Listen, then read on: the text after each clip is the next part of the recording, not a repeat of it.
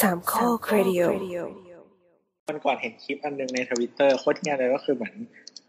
ไอ้ตู้เย็นที่มีที่กดน้ำแข็งอะครับ อือหือ นึกออกใช่ปะที่ประตูหน้า อือฮึ มันจะมีที่กดน้ำแข็งอะ เออ อือหือ คือ เอก อ ด แล้วมัน ตอนตู้ปิดได้เลยใช่ไหม พี่ไม่ต้องเปิดตู้อยู่เค ใช่ รื่องกรอกน้ำ อยู่อยู่ด้านนอกของประประตูหน้าไม่ต้องเปิดเอาน้ำแข็งออกมาใช่ปะเป็นเหมือนมีเหมือนมีเครื่องทำน้ำแข็งในตัวอะ อื อื ม ม มันจะมีแทงน้ำของมันใช่ไหมแล้วก็กดปุ๊บน้ำแข็งไหลลงมาทีนี้ ก็คือมีคนเอามือไปทำท่าแจ๊ะใส่เครื่องที่กดน้ำแข็งอะ จะไรสัตว์ แล้วก็แจ๊ะแจ๊ะใช่ไหม แล้วก็บรรยายว่า แบบเอลซ่าแอนด์เฮอร์เกิร์ลเฟน เนี่ยทำแบบเลยมึงทำลายความฝันเด็กบ้า เด็กประถมแม่งร้องไห้แล้วเนี่ยตอนเนี้ย เนี่ยเลติโก โกไงปล่อยเลยเต็มเลยน้ำแข็งอะ น้ำแจ๊ะ นี่คือสะขอนใจเลยกด อัด เออดีได้ผลได้มาหนึ่งดอกแล้ว เนี่ย เออพอดีวันนี้เจอทวิตหนึ่งแต่ว่าไม่ได้ส่งเข้ากรุ๊ปไปให้ดู คือ มันยุ่งยุ่งๆคือมันประมาณว่า น้ำยุ่งด้วยว่ะ ไม่เชื่อ เออ ไม่เชื่อไม่ยุ่ง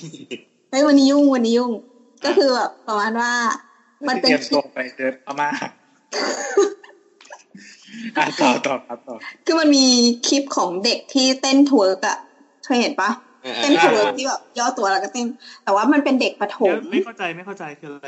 ถ้าเวิร์กคือการเต้นเหมือนพวก อ้าขากว้างๆ แล้วก็ย่อต่ำๆ แล้วก็ สะบัด สั่นตูด ก้นอ่ะ อ๋อ ม อ่า ทีนี้ ก็เลยคนโพสต์อะเขาบอกว่าโพสต์ขำๆอันนี้ก็ไม่ได้เห็นต้นตอนนะว่าต้นตอพูดว่ายังไงบ้าง พูดประมาณว่าโพสต์ขำๆไม่ไม่ดราม่าเนาะทีเนี้ย ประเด็นก็คือเด็กที่อยู่ในท่าที่เต้นเนี่ยมันเด็กมากแล้วคนที่เอาท็อปิกเนี้ยขึ้นมาแย้งอะก็คือเขาก็บอกว่ามันไม่เหมาะสมหรือเปล่าที่เด็กจะต้องมาเต้นอย่างเงี้ย ต่อให้มันเป็นคำว่าสนุกอะคือบางทีอะเด็กมันใส่มากจนไม่เข้าใจว่า การเต้นทเวิร์กเป็นอะไรอะไรเงี้ย คือบางทีมันเป็นการทำตามผู้ใหญ่ที่ทำอะไรเงี้ย อืม อืม เด็กแค่ไหนวะ ก็เหมือน เด็กแบบลูกสาวพี่อ่ะ ร้อง ระดั แบบ บโมอะไรอย่างเงี้ย อืม ไม่รู้หรอกว่าคืออะไร หรือร้องเพลงแบบวิบวิบวับวับอะที่ดราม่ากันอะ อืม ทีนี้เราก็เลยมานั่งคิดดูไว้ว่าเฮ้ย พ่อแม่มันถึงสำคัญไง เราก็เลยมานั่งคิดว่าเอ้ยจริง ๆ ปัญหามันอยู่ตรงไหนวะปัญหาที่เด็กไม่ควรเต้นอันนี้ หรือทเวิร์กมันแบบยั่วยุทางการมาลมณ์แล้วเราก็นึกไงไม่รู้เว้ย คือนี่ตอนนี้กำลังคิดว่า มันสมมติเรามองว่ามันคือเหมือนการเต้นเป็นศิลปะอย่างหนึ่งอะ อืม มันจะต้องตามอยู่ไหมอะ ใช่เขากูก็ไปหาว่าทเวิร์กมันคืออะไรเพราะกูก็ไม่ได้อยู่ในวงการนี้เหมือนกันบอกว่าไปหา ปรากฏว่าทเวิร์กอะ มันเกิดที่นิวออร์ลีนส์เมื่อประมาณปีพันเก้าร้อยแปดสิบเอง คือมันเกิดมาจากพวกฮิปฮอปที่เขาเขาเป็นคนผิวสีที่มาอยู่นิวออร์ลีนส์กันใช่ไหม อืม แล้วเขาก็ทำเพลงฮิปฮอปซึ่งมันเป็นแบบใช่ ส รุป มึงดูมึงฟังจบยัยัง ง ไม่จบเลยไม่ได้ฟังต่อเลย ไอ้เหี้ย ข้างเรือไก่เดี๋ยวฟังน้ำอยู่อ่ะมา แล้วทีเนี้ยก็คือมันก็เป็นวัฒนธรรมที่ถูกผสมขึ้นมาในดินแดนอเมริกาเว้ยซึ่งมันเป็นแบบเหมือนฟีลแบบเนทีฟอยู่นิดๆก็คือแบบเป็นอารมณ์คนคนแอฟริกาที่เอาท่าเนี้ย มาผสมแล้วก็มาเต้นมันเกิดใหม่เป็นท่านี้ อือหือ คือจริง ๆ แล้วพอเราพูดอย่างนี้ปุ๊บมันดูเป็นแบบท่าเต้นที่เป็น traditional ขึ้นมาเลยอะ่ะ มันดูแบบนี่ก็ไม่มีอะไรปะวะเพราะว่าคนแอฟริกาเวลาเขาเต้นเขาก็เข้าจังหวะอย่างนี้ อันนี้คือดอกดอกจันว่าน้ำไม่ว่างเท่าไหร่นะอ่าอ่า จะว่างเท่าไหร่ ก็อ่านเร็วๆไงอ่านเร็ว ไม่แต่คืออ่ะคือโดย common sense ของคนอะเวลาเห็นแล้วมันก็ ถ้าคนส่วนใหญ่รู้สึกว่า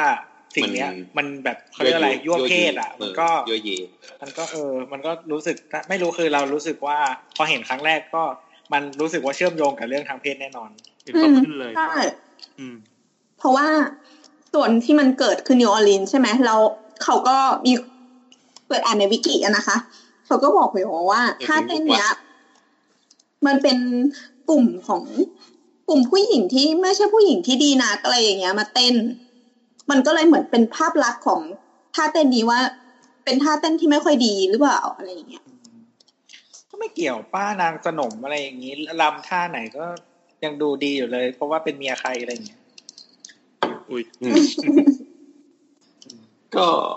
ไม่รู้อ่ะอาจจะอยู่ที่มุมมองปะ อาจจะอยู่ที่ยั่วใคร คือคือกูคิดว่าอย่างสำหรับกูกูว่ามัน โอเคก็เข้าใจได้ว่ามันแบบ เป็นท่าเต้นแบบยั่วเยอะ อืม แต่ก็ถ้าเด็กมันเต้นมันก็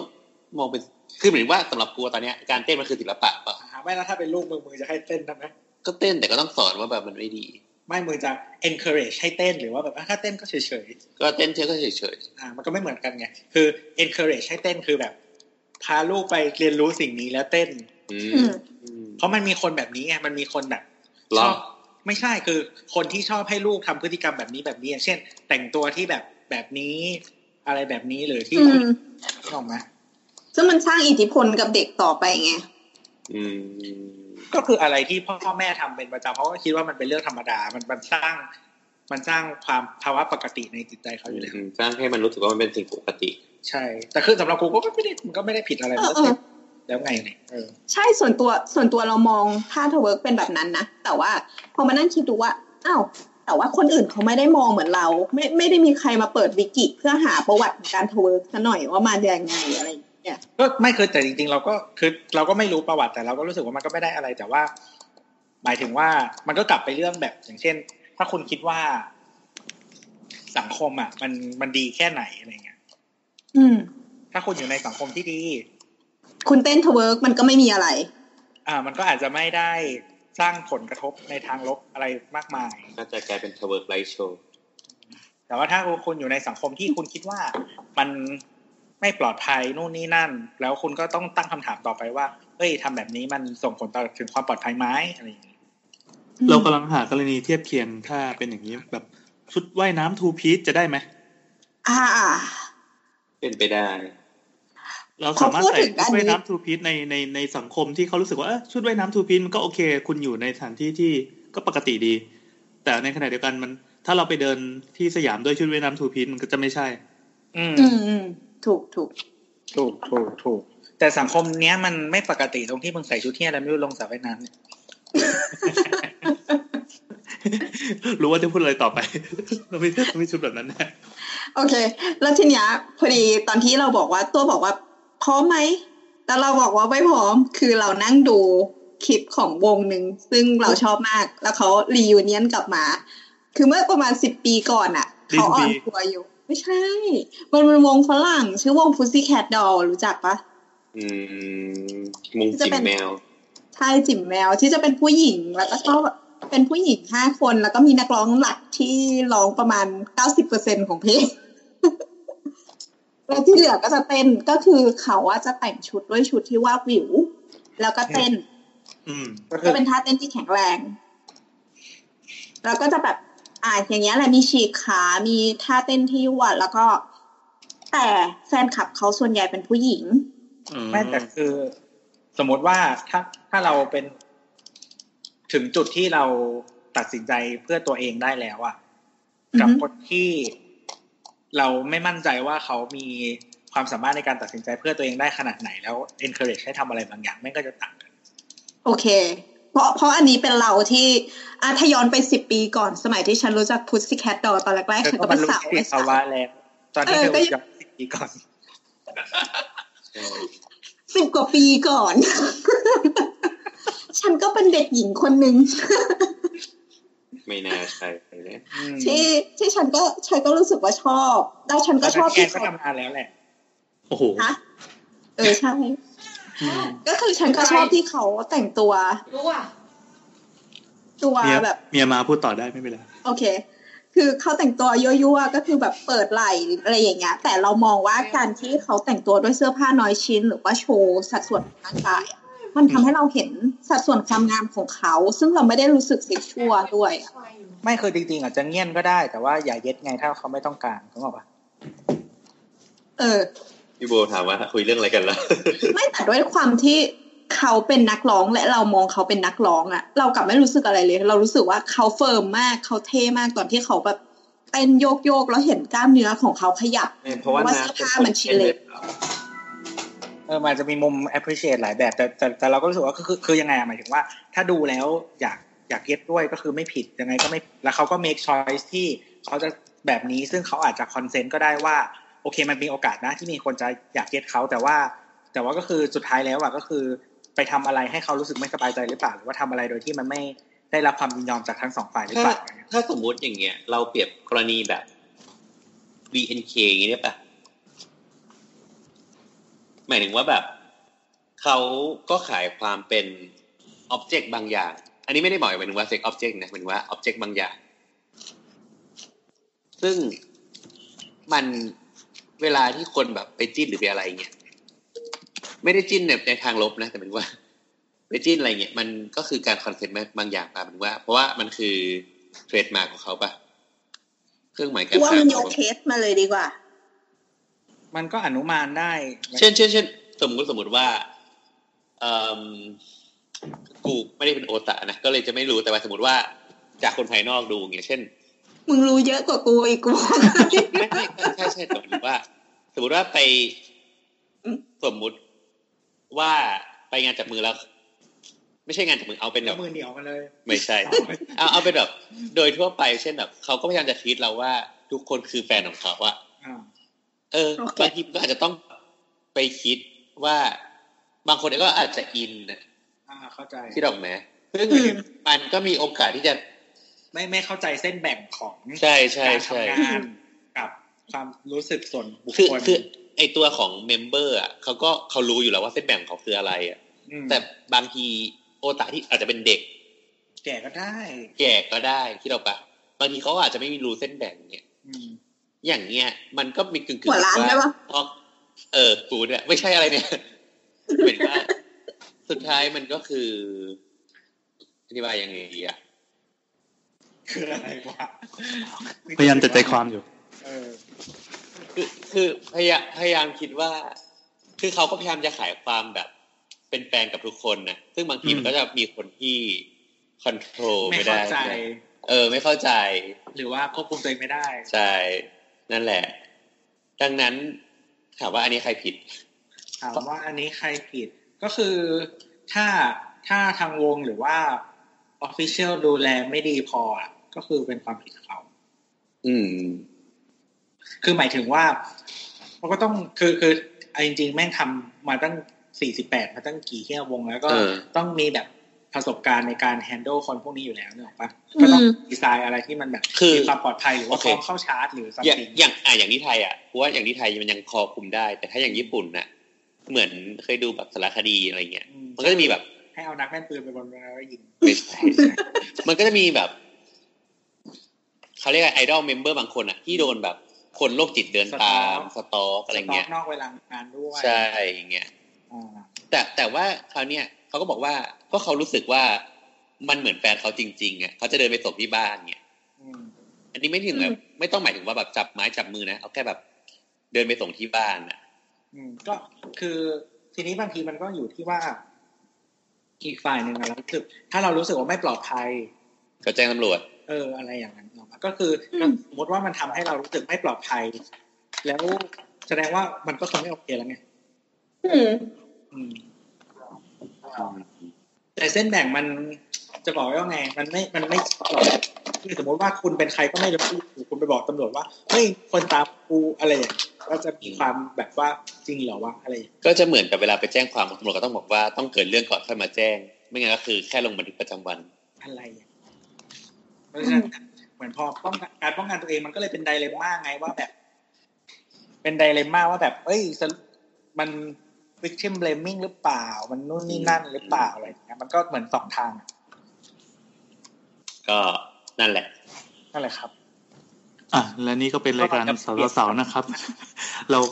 เดี๋ยวนี้เราเริ่มมีช่วงที่แบบคุยก่อนอัดกันสิบนาทีบ้างห้านาทีบ้าง อีพี ไม่ นี้ ก็ เราไป คือตอนแรกไม่ได้ตั้งใจจะอัดซะหน่อย ครับ นี่อัดตลอด แล้วเขาก็ว่าเรานอกเรื่องกัน ครับ ใครที่บ้านมีเครื่องทำน้ำแข็งไปแจ้เอลซ่าได้นะ เฮ้ยไม่ได้ อยากให้น้องๆได้ลองนะครับ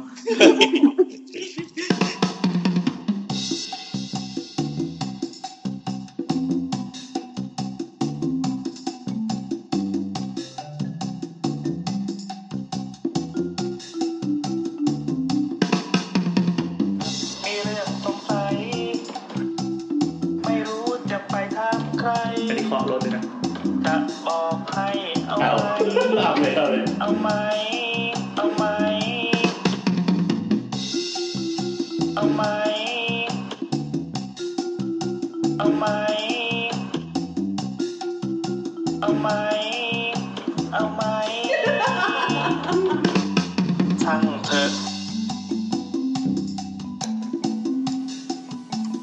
ลับมาแล้วครับ ขอบคุณมากครับ อ่ะสวัสดีอย่างเป็นทางการอีกทีหนึ่งกับสาวสาวๆนะครับ EP ที่หนึ่งร้อยสามสิบแปดครับ ก็ เราแนะนำตัวกันเลยใช่ไหมอ่ะผมแอน อ่า น้ำค่ะ ตัวครับ โบทครับ ทำไมต้องปล่อยให้ดีเลย์ด้วยคือแบบตัวแล้วก็โบสเลยไม่ได้เลยทั้งสองคนก็อยู่ด้วยกัน คือมือก็ทำงานแล้วหัวก็คิดอยู่แล้วก็ อ๋อ จัด อย่างนี้เราอัดกันผ่านสกายเหมือนเดิมอัดกันผ่านสกายเหมือนเดิม อยู่กันคนละที่นะ มีเรามีน้ำมีตัวและโบสเพื่อนว่าตัวและโบสเนี่ยอยู่ที่เดียวกันเว้ย อืม ทำอะไรกันครับ กลางดึกขนาดนี้ เออเออ นั่งนั่งโบสกำลังนั่งตีแบบ เรากำลังนั่งเขียนแบบอยู่ ตัวก็นั่งอัดไปหมายถึงว่าอัด อาตูด ไม่เว้นนะก็ไม่มีคิดหรอก อัดรายการอัดรายการ อะไรกัน จริงๆน่ะ มันตั้งใจให้เป็นหรือเปล่าวะบางครั้งกูก็คิดนะ ใช่ใช่ใช่ก็เป็นแบบมุกแบบกำกามของกูเองแหละ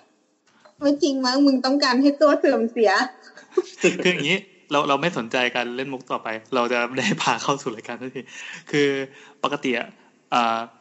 โบสเว้ยจะเป็นคนที่ชิ่งกลับก่อนเพื่อน หรือไม่ก็อยู่อัดไปอัดไปแล้วก็แม่งหายไปเลยอย่างเงี้ยคราวเนี้ยตัวก็เลยไปคุมประพฤติถึง เฮ้ย ที่เลย ใช่เหรอ คือคราวนี้มึงไม่มีข้ออ้างอยู่แล้ว อยู่จนจบรายการ ครับ อันนี้ก็เป็นช่างเถอะนะครับ ช่างเถอะครั้งที่เท่าไหร่แล้วก็ไม่รู้ช่างมันที่เกียจนับก็ EP ที่หนึ่งร้อยสามสิบแปดเราอัดกันวันที่สิบสองกุมภา สอง พันธ์ กุมภาพันธ์ สองห้าหกสามแล้วก็ออกอากาศในวันเสาร์ของสัปดาห์เดียวกันที่เกียจจำวัน ครับ นะครับ เฮ้ย นี้ เราออกวันที่สิบสี่ปะ สิบสี่ สี่ห้าอ่า ฮ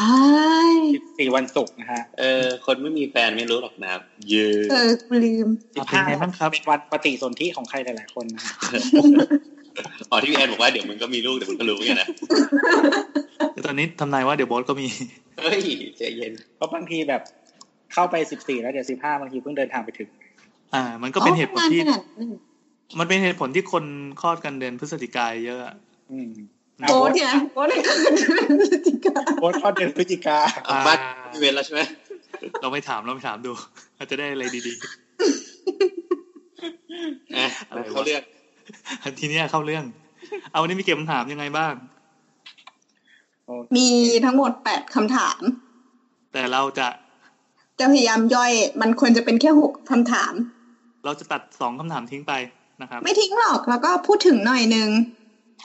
อ่ะงั้นพูดตรงนี้เลยแล้วกัน เดี๋ยวก่อนเดี๋ยวก่อนเดี๋ยวก่อนก่อนจะเข้าเข้าคำถามคือเผื่อมีคนที่เพิ่งมาฟังรายการนี้ครั้งแรกนะครับ ก็ขอแนะนำไปฟัง EP ก่อนหน้าทั้ง 137 EP ก่อน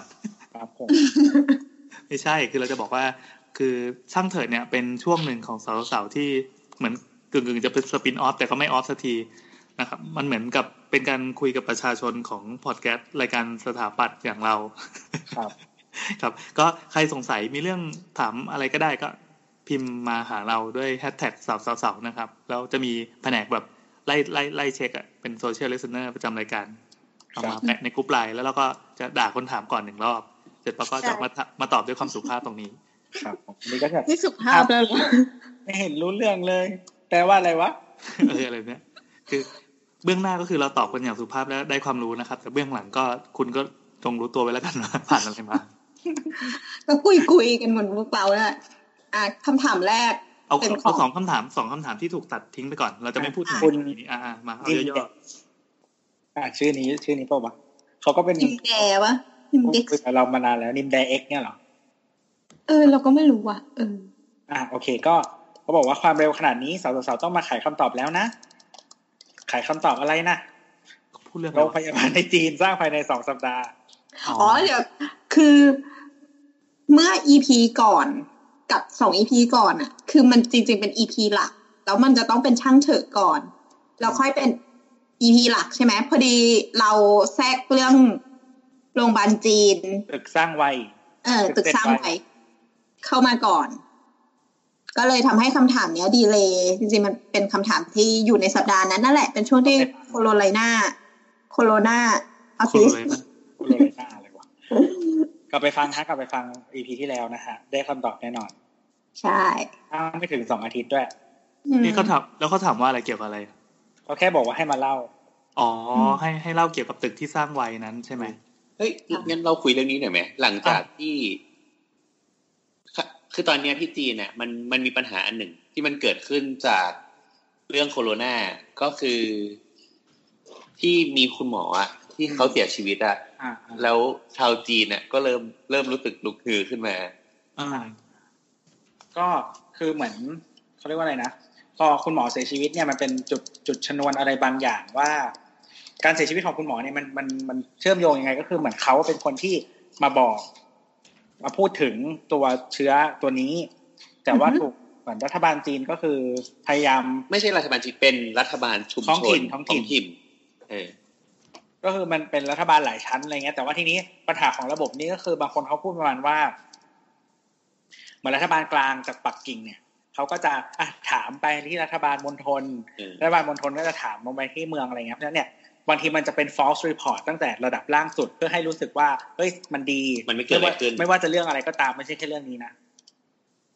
มันก็แบบรายงานผิดไปเรื่อยๆจนไปถึงตรงกลางตรงถึงศูนย์สุดอะไรเงี้ยหมีภูก็จะแบบอ้าวไม่รู้ความจริงหรอก เฮ้ย ห มี ภู พุยเขาเหรอ อะไรอย่างนี้ เออซึ่งคราวเนี้ยปัญหาก็คือคนน่ะรู้สึกว่าเฮ้ยระบบระบบเนี่ยคอมมิวนิสต์เนี่ยมันมีปัญหาละ อืมหมีภูเริ่มไม่น่ารักแล้วนะ เออ แล้วคราวเนี้ยมันก็เริ่มไปสั่นคลอนตัวของข้างบนละหมายถึงว่าตัวของระบบพักที่เป็นโครงสร้างใหญ่ว่า เฮ้ย คุณปล่อยให้มันเกิดขึ้นอย่างนี้ได้ยังไงอะไรเงี้ย คนก็เริ่มด่าในในอะไรวะไม่ ไวยปอ ไวยปอ ซีน่าไวยปอ เออ คือ privacy หรือ security อืม ตอนนี้กูอุตสาห์ให้ privacy มึงไปตั้งเยอะแล้วทำไมกูไม่ secure วะ คือต้องเล่าก่อนว่าเรื่องเรื่องเนี่ยเราเราน่าจะเราน่าจะพูดก่อนที่ข่าวจะมาใช่ปะ อืม เพราะว่าเราอะคุยกับเพื่อนคนจีน แล้วเพื่อนคนจีนก็บอกว่าตอนเนี้ยคือเพื่อนเราเรามีเพื่อนอยู่ที่ฝูเจียน กูเจียน ฝูเจียนแล้วก็คือคุยกันแหละ แล้วเพื่อนก็บอกว่า ตอนเนี้ยสถานการณ์มันค่อนข้างแย่ อืม หมายถึงว่าโลกภายนอกอาจจะรู้สึกว่ารัฐบาลสามารถควบคุมคอนโทรลมันได้แล้ว อ่า แต่ว่าในความรู้สึกของคนที่อยู่ในสถานการณ์น่ะเขายังรู้สึกว่ามันมันยังแย่อยู่ อืม ก็คือเป็นประเทศที่ส คอ ร้าน ง โทรล ภาพภายในกับภาพภายนอกไม่เหมือนกันก็ได้ตลอดเวลา ใช่ ซึ่งคราวเนี่ย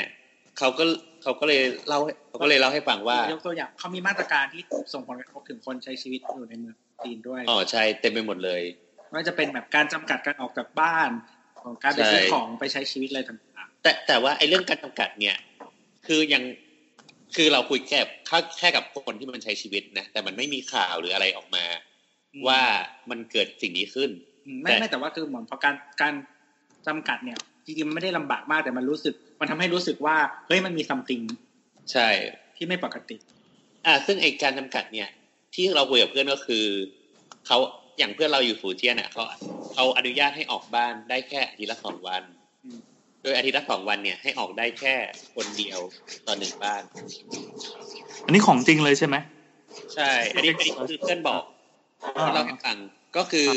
อันนี้เป็นประสบการณ์ส่วนตัวของเพื่อนโบสดิ ใช่ ซึ่งเขาก็บอกว่าเขาอะบ้านเขาอะก็ให้แม่ออกไปคนเดียวเพื่อไปซื้อของที่ซุปเปอร์มาร์เก็ต อ่า เพราะว่าถ้าไปคนอื่นไปแล้วต้องถามแม่แม่อันนี้ใช่เปล่า ใช่ นั่นแหละ คือคือเขาก็บอกว่ามาตรการเนี่ยมันไม่ได้แบบรัฐบาลป้องกันอะไรแต่ว่าหนึ่งในสิ่งที่เขากังวลก็คือการแพร่กระจายของเชื้อ คือเหมือนว่ายิ่งลดคนออกจากบ้านอ่ะ โอกาสเสี่ยงมันก็น้อยลง ก็ให้ทุกคนไปติดเชื้อแล้วก็มาปล่อยที่บ้าน เอออะไรอย่างเงี้ย อันนี้เหมือนยาฆ่าปลวกไงไม่รู้ ประมาณนี้ประมาณนี้ อันนี้คือที่คุย ไม่แล้วมันมีมีผลเอ่อจริง ๆ เรื่องโรงพยาบาลอ่ะ คือวันก่อนเราเห็นสกู๊ปของ Wall Street Journal อ่ะ อืม ที่เขาไป จ่ายเงินรายเดือนป้าตัว มันมันเป็นมันเป็นวิดีโอใน อ๋อค่ะ ในโซเชียลของเขา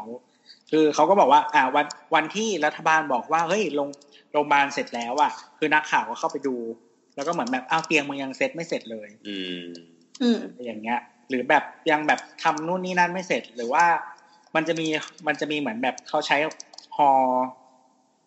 จำชื่อไม่ได้แต่เป็นอีเวนต์ฮอที่อยู่ในเมืองอู่ฮั่นอ่ะ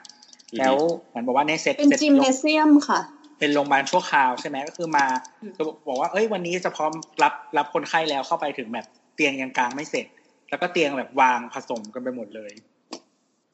อืม อะไรอย่างเงี้ยคือเหมือนแบบ ตอน PR อย่างหนึ่งแต่ว่าในความเป็นจริงอ่ะก็คือมันเร่งจนมันไม่ไม่ได้เร่งกว่านี้ไม่ได้แล้ว แล้วมันก็ไม่เสร็จอ่ะ อืมอื คือ มอืม คือหมายถึงว่าจริง ๆเขาก็มีเขาเรียกอะไรอ่ะ ความปรารถนาดี แต่ว่าบางทีสิ่งที่ PR กับสิ่งความเป็นจริงมันก็ ใช่ใช่คือคนทำงาน ไม่เหมือกั คือคนทำงานบางคนก็มีการบ่นว่าแบบเออโอเค ไม่ได้นอนนู่นนี่นั่นอะไรเงี้ยถูกเกณฑ์มานู่นนี่นั่น ไม่ว่าจะเป็นเออในส่วนของแรงเออเขาเรียกว่าอะไรพนักงานราชการอะไรเงี้ยหรือว่าเออพวกทหารอะไรอย่างเงี้ยที่เข้ามาช่วยแล้วก็ คือถึงแม้จะอย่างนั้นแบบไม่ค่อยได้หลับไม่ได้นอน มันก็ไม่คือการสร้างมันมันก็ไม่ได้ราบลื่นอะไรอย่างขนาดนั้น อืม แต่จริง ๆ การก่อสร้างมันก็มีอุปสรรคอยู่แล้วนะ อืมโดยโดยก็ถ้าเร็วยิ่งเร็วขนาดนั้น การเตรียมเตรียมความพร้อมมันก็ยิ่งน้อยกว่าปกติ อืม อะไรประมาณนั้นครับ เอ นะ อสนุกดี อ๋อแล้วก็มีพวกแบบพอคนทำงานไม่ได้อะบิสเนสมันเดินไม่ได้มันขายของมันมีคนก็แบบเลย์องเลย์ออฟอะไรอ ต ย่า อง น เงี้ย เออตอนเนี้ยที่จีนที่อันนี้เราอ่านใน South China Morning Post ม อันนี้สื่อฮ่องกง สื่ แบ อบ ฮ่องกง เออเบรมราชวานจีน เขาบอกว่าเพิ่งมีการปลดคนงานไปสองพันคนเมื่อวาน กูว่าไม่ใช่สองคนหรอกถ้ อาจจะเยอะกว่านั้น ไม่ได้นะ อืม คือตอนเนี้ยมันระบบโลจิสติก ระบบชิปปิ้งอะไรเงี้ยมันก็แทบต้องหยุดอะ สองพันคนนี่ อืม งานไทยโรงงานเลย ซึ่งพอมันหยุดมันก็เหมือนกับการจ่ายเงินเปล่า ใช่จ่ายเงินเปล่าก็คือทุกคนแยกกันหมดแล้วถ้าเป็นธุรกิจใหญ่มันหมดยังพอได้ ถ้าคุณเป็นธุรกิจเล็กของขายไม่ได้ เออ ซัพพลายเออร์ไม่มีเวนเจอร์ไม่มีลูกน้องต้องจ่ายเงินเดือนก็ไม่ได้ปะ เอออย่างอย่างอันเนี้ยอย่างเอออันนี้คือคุยกับเพื่อนต่อเพื่อนก็บอกว่าอย่างเพื่อนของเขาอะเป็นครู อืม ก็ไม่ได้ไปสอนที่โรงเรียนมาเป็นแบบ ตั้งแต่เกิดเรื่องอะก็คืออยู่บ้านแล้วก็สอนออนไลน์ อืม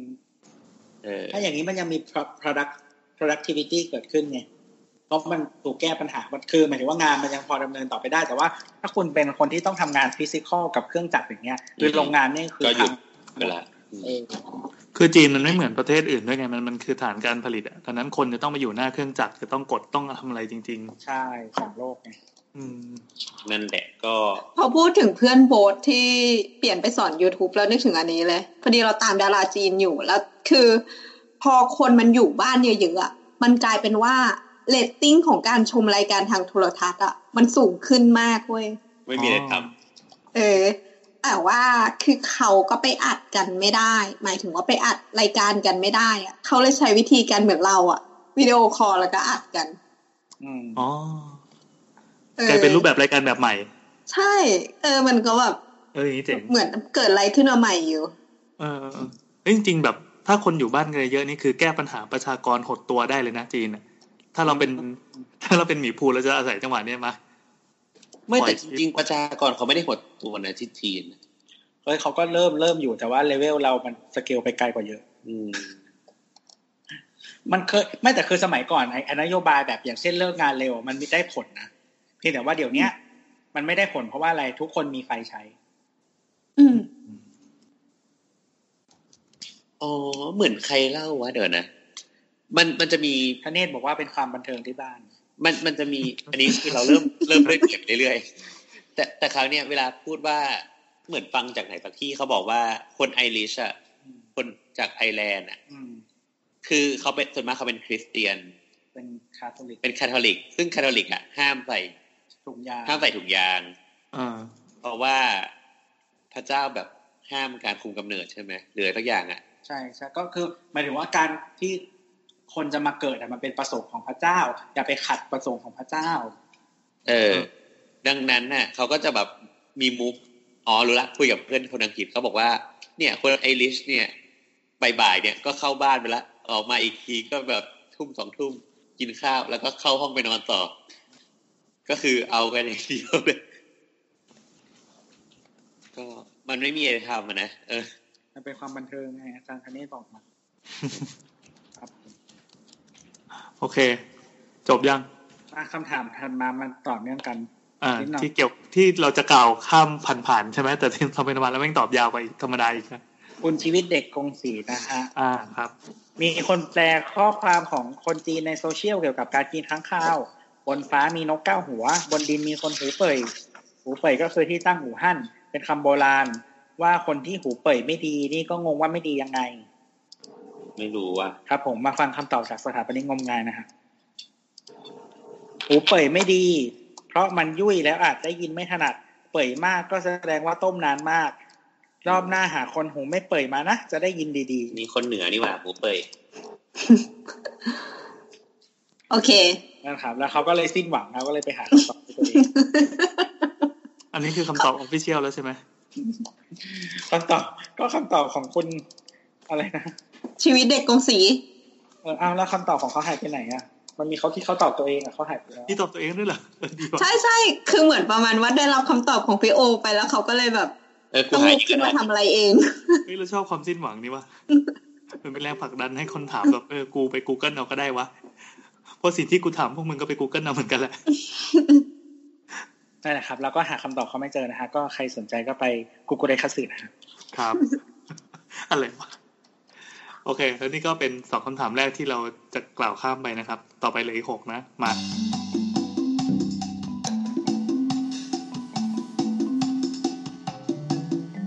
คำถามถัดมานะครับ จากคุณฮามุแอนทรีฮานะฮะคำถามนี้จะไปเปิดให้นิสิตฟังเลยปะฮะ อ่ะอยากถามช่างเธอะปกติจะขับผ่านเส้นนี้ แทบทุกวันก็มองสถานีรถไฟฟ้าสายสีแดงดอนเมือง เส้นนี้ก็คือวิภาวดีรังสิตถูกไหม อือหือ คนมาลงเพื่อไปสนามบินต่อคำถามคือผู้โดยสารจะใช้ระยะทางเท่าไหร่ จะใช้เวลาเดินทางไปอาคารสนามบินเท่าไหร่ หรือเขามีวิธีขนส่งผู้โดยสารเครื่องบินเชื่อมสนามบินแล้ว เป็นคำถามมาสักพักแล้วครับ โอ้ยยังไงวะจะต้องเดินทางไปไหน อ่ะก็คืออย่างนี้อย่างนี้อ่าพอดีเขาติดคือเขาติดรูปภาพเหมือน Bird Eye View มาให้ดูก็คือ Google Map แล้วก็กดกด Satellite นะฮะแต่ว่า นี่จะสังเกตว่าตัวสถานีรถไฟฟ้าสายสีแดง อือหือ สถานีดอนเมืองเนี่ย มันไม่พอดีกับอาคารผู้โดยสาร หมายถึงว่ามันคอลแลบกันอยู่อย่างเงี้ยเหรอ จุดจุดที่เป็นสถานีเนี่ย มันไม่ได้ตรงกับอาคารโดยสอาคาร กูเข้าใจละ อาคารสนามบิน อืม อ๋อทำไมเขาไม่ทำให้มันตรงวะ เพราะว่าเขากะว่าจะไม่มีดอนเมืองแล้ว อ๋อเหรอ เฮ้ยเจ๋ง อ่าคือคือย้อนย้อนกลับไปตอนที่เปิดสุวรรณภูมิก็คือ ตอนนั้นแนวคิดก็คือ ตอนนั้นเราปิดดอนเมืองไปเลยถูกไหม ก็คือจะย้ายทุกอย่างไปตัวนภูมิหมด อ่า เล เรา ย จะย้ายทุกอย่างไปสุวรรณภูมิทีนี้ ปรากฏว่าทุกวันเนี้ยสุวรรณภูมิผ่านมาเป็นสิบปีแล้วใช่ไหม เออ คือ เป็น คือ ที่ยังไม่พอ คือคือที่เราคุยกันมาหลายรอบแล้วนะคือ เปิดปุ๊บเต็มปั๊บ อ่าอ่า ทุกวันนี้ผ่านมาเป็นสิบปีแล้ว ยังไม่ได้ขยายเลย มขอพี่ด้วงโดนสต็อปไว้ก่อน อ่า ไม่แล้วใช่ทีแล้วทีนี้ทุกวันนี้ยังไม่ได้ขยายแล้วยังไงต่อแล้วยังไงต่อก็คือดอนเมืองก็คือกลับมาเปิด เพื่อรับแคปซิตี้ตรงนี้ เพื่อเพื่อแชร์ อืมเพื่อแชร์แบ่งมาแล้วก็เที่ยวบินอะไรต่างๆ ที่อย่างโลคอสอะไรเงี้ยตอนนี้ส่วนใหญ่อยู่ดอนเมืองใช่ไหม ใช่ เพราะฉะนั้นเนี่ยกลับมาเปิดเพราะฉะนั้นอ่าแล้วตอนที่เขาสร้างสายสีแดงเนี่ยสายสีแดงก็ก่อสร้างมายาวนานพอสมควรเพราะฉะนั้นแผนมันไม่สอดรับกันในสองจุดนี้ไอตัวรถไฟฟ้าสายสีแดงโลเคชันอ่ะมันก็เลยไม่ได้ออกแบบมาเพื่อเป็นจุดต่อไปสนามบิน มันเป็นแค่ที่จุดสถานีหยุดรถแห่งหนึ่งเท่านั้นเอง อืม ดังนั้นสเกลของสถานีมันก็เป็นสเกลธรรมดาปะ ใช่ครับ การออกแบ แต่ บ คือ อะไรต่อมีอะไร ใช่แต่คือเนื่องจากมันเป็นรถไฟฟ้าชานเมืองอยู่แล้วอะสเกล อ่า ปกติมันจะใหญ่กว่าพวกเมโทรอยู่แล้ว พื้นที่หรืออะไรต่าง เพราะว่ามันต้องเชื่อม มันเหมือนไอเดียจริงๆก็คือ เป็นตัวรับแล้วก็ค่อยต่ออีกโหนดหนึ่ง ๆ ใช่ใช่ใช่ เขาเรียกว่าต่ออีกขนส่งมวลชนหนึ่งเข้าไปในเมือง อืม อ่าอ่า คืออันไอไอันนี้มันคอมมิวเตอร์เนี่ย มันไม่ได้เน้นความถี่เท่าเมโทรอยู่แล้ว แต่ว่าระยะทางมันวิ่งไกลกว่า อืม อ่า ทีนี้ ไอที่ถามว่าวิ่งไปเดินไปอะไรกี่นาทีอะไรประมาณเนี้ยไม่แน่ใจเหมือนกันแต่ก็คือมันเป็นระยะเดินที่แบบผิดมนุษย์สำหรับการออกแบบแน่ๆอะ การออกแบบโดยทั่วไปเนี่ย ระยะเดินจะประมาณ 400 เมตร อืม อันเนี้ยเป็นหมายถึงว่า 400 เมตรคือระยะเดินที่มี ยัง งา ไม่ น เหนื่อย ว่ามนุษย์โอเค อืม แต่ว่าในประเทศไทยเนี่ย การเดินจะอยู่เหลือแค่ประมาณ 300 เมตร อืม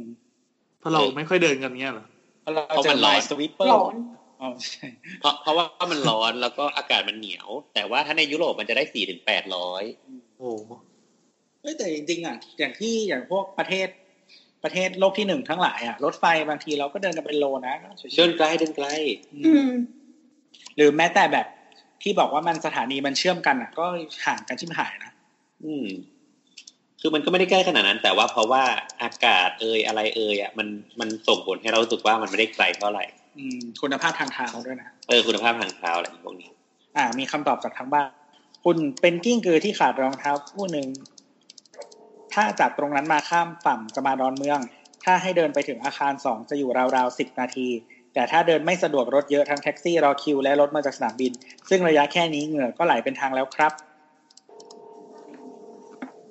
แต่มันเป็นระยะที่แบบ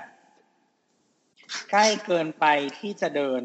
เอ้ยใกล้เกินไปที่จะนั่งรถ แต่ว่าไกลเกินไปที่จะเดินปะ ใช่ใช่ เวียนนะ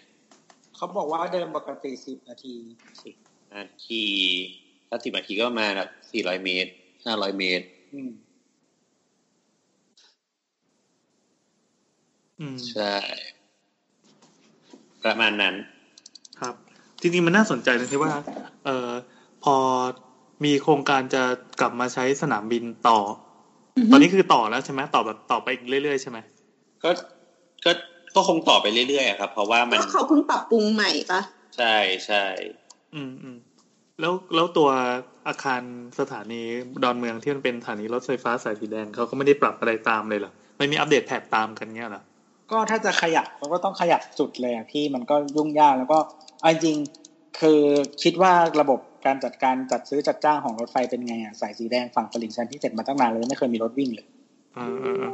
อ่ะแล้วดังนั้นตอนนี้เขาใช้วิธีทำยังไงกันมีแบบมีชัตเติลบัสวิ่งผ่านไปผ่านมาเงี้ยเหรอ คือตอนนี้เนื่องจากสายสีแดงมันยังไม่มันคือทดลองวิ่งเนาะยังไม่ได้แบบ เรียบร้อยไม่ได้เปิดใช้งานอะไรเงี้ย ก็ อืม ชัตเตอร์บัสก็อาจจะเป็นตัวเลือกหนึ่งก็ไม่แน่ใจเหมือนกันว่าเขาจะแก้ยังไง คือตอนเนี้ยคือโบทนั่งชัตเตอร์บัสมาหลายรอบละก็รู้สึกแบบไม่ได้แย่นะ นอกตรงไหนอะ เอหนึ่งอะไรเงี้ยเหรอ ใช่ A หนึ่งมันมี A หนึ่ง A สอง A สามมั้งถ้าจะไม่ผิด A หนึ่งเนี่ยไปลงตรงหมอชิด หมอชิด แล้วก็ A สอง A สองเนี่ยไม่แน่ใจ มันมีอันหนึงไปเข้าสาร เออ A สองไปเข้าสารมั้งแล้ว A สามไปสุวรรณภูมิ อันนี้คือใช้เวลาประมาณเท่าไหร่อะจากหมอชิด ก็ไม่ก็อยู่ขึ้นอยู่กับรถติดเลยอะ อืม อืมอืม เออ แต่มันแบบจอดจอดตามป้ายจอดอะไรไหม จอดแค่มันขึ้นทางด่วน แล้วก็ไปลงตรง เอ่อ หน้าเซ็นทรัลลาดพร้าวอะหอวัง อืม มีแวะป้ายหอวัง อ๋อไว้ไปนะก็นาน อืม ตอนนั้นเป็นตัวแบบเป็นบ่อดักรถเลยอะ ใช่มี ถือว่าไม่แย่นะยี่สิบห้าบาทมั้งอืม อ่า ถูกถูกประมาณยี่ที่ห้าสามสิบอะไรประมาณเนี้ยแต่คือ อ่า คือทีนี้มันมันดูเป็นแบบ การแก้ปัญหาที่ดูแบบ ไม่ค่อยดีเท่าไหร่แต่มันก็คงดีสุดได้เท่านี้นะตอนนี้ว่า ในตอนนี้มันก็คงยังแก้อะไรมากไม่ได้ เพราะว่ามันก็คงต้องรอให้ระบบอื่นๆ มัน คือถ้าจะสร้างอะไรที่มันถาวรกว่านี้ คือต้องสร้าง travelator แต่คือมันพูดยากเพราะว่าการลงทุนในโครงสร้าง ก็ พื้น ทำ ฐานอย่างเงี้ย ก็ มัน ทำ ใช้เวลา ทำ skywalk แล้วก็สร้าง travelator อืมก็อาจจะเป็นอย่างนั้นถ้าเบลเตอร์ก็คือไอตัวเขาเรียกอะไร เหมือนอ่า ทางเดินเลื่อนอะ เออ วอล์กเวย์ ใช่ใช่มันบันไดเลื่อนแนวนอนนะครับ ระหวังสิ้นสุดทางเลื่อนไง เออ กูรู้สึกว่ามันลงทุนมีแต่ลงทุนไปเรื่อยๆ แล้วมันก็รู้สึกว่าแบบสุดท้ายก็ต้องทิ้งปะ คือการลงทุนที่วางแผนและการลงทุนโดยการแก้ปัญหาเฉพาะหน้ามันคนละแบบกันนะ อืมอืมถูกไม่คือถามว่าต้องทิ้งเนี่ยคือ อย่างเช่นว่า เอ้ย ต้องทิ้งเนี่ย คือไอ้ที่บอกว่าต้องทิ้งอ่ะอีดอนเมืองเนี่ยเปิด ถ้าบอกว่าชั่วคราวนี่คือเปิดมาเป็นสิบสิบปีแล้วนะหมายถึงว่าที่ที่สุวรรณภูมิคาปาเต็มอ่ะถูกไหม อืม ฉะนั้นเนี่ยมันคือ ตอนนี้ต้องคิดเป็นแบบ permanent solution แล้วอ่ะ เพราะว่าเหมือนแบบประเทศนี้แม่งวางแผนแล้วไม่ทำตามสักอย่าง มันเรื่องของการจัดซื้อจัดจัดซื้อจัดจ้างเรื่องหลายอย่าง นี่องค์กรนี่อันดับอ่ามูลค่าหุ้นด้านนี้อันดับหนึ่งในโลกนะฮะ จริงเหรอ AOT ไง อ๋อนั่นแหละครับ ก็ก็คิดว่าสุดท้ายอาจจะมีอย่างที่ตัวว่ามีอะไรวะทาเวเลเตอร์ใช่ไหม อันนั้นคือ ม เบสเคสนะที่จินตนาการเนอะ แต่คิดว่ามีนะแต่คิดว่ามีอาจจะมี อีกกี่ปีแล้วครับ มันจะเจ๊งเหมือนไอ้ตัวตัวอะไรนะ ที่วิ่งตรงพระรามสองปะ ไม่หรอกน้ำน้ำจินตนาการว่าบันไดเลื่อนรถไฟฟ้าไม่เจ๋งเลย ไม่ใช่ไม่ใช่กูหมายถึงไอ้รถรถที่มันมีเลนของตัวเอง BRT อะเหรอ BRT ใช่ รามสามรามสองเนี่ย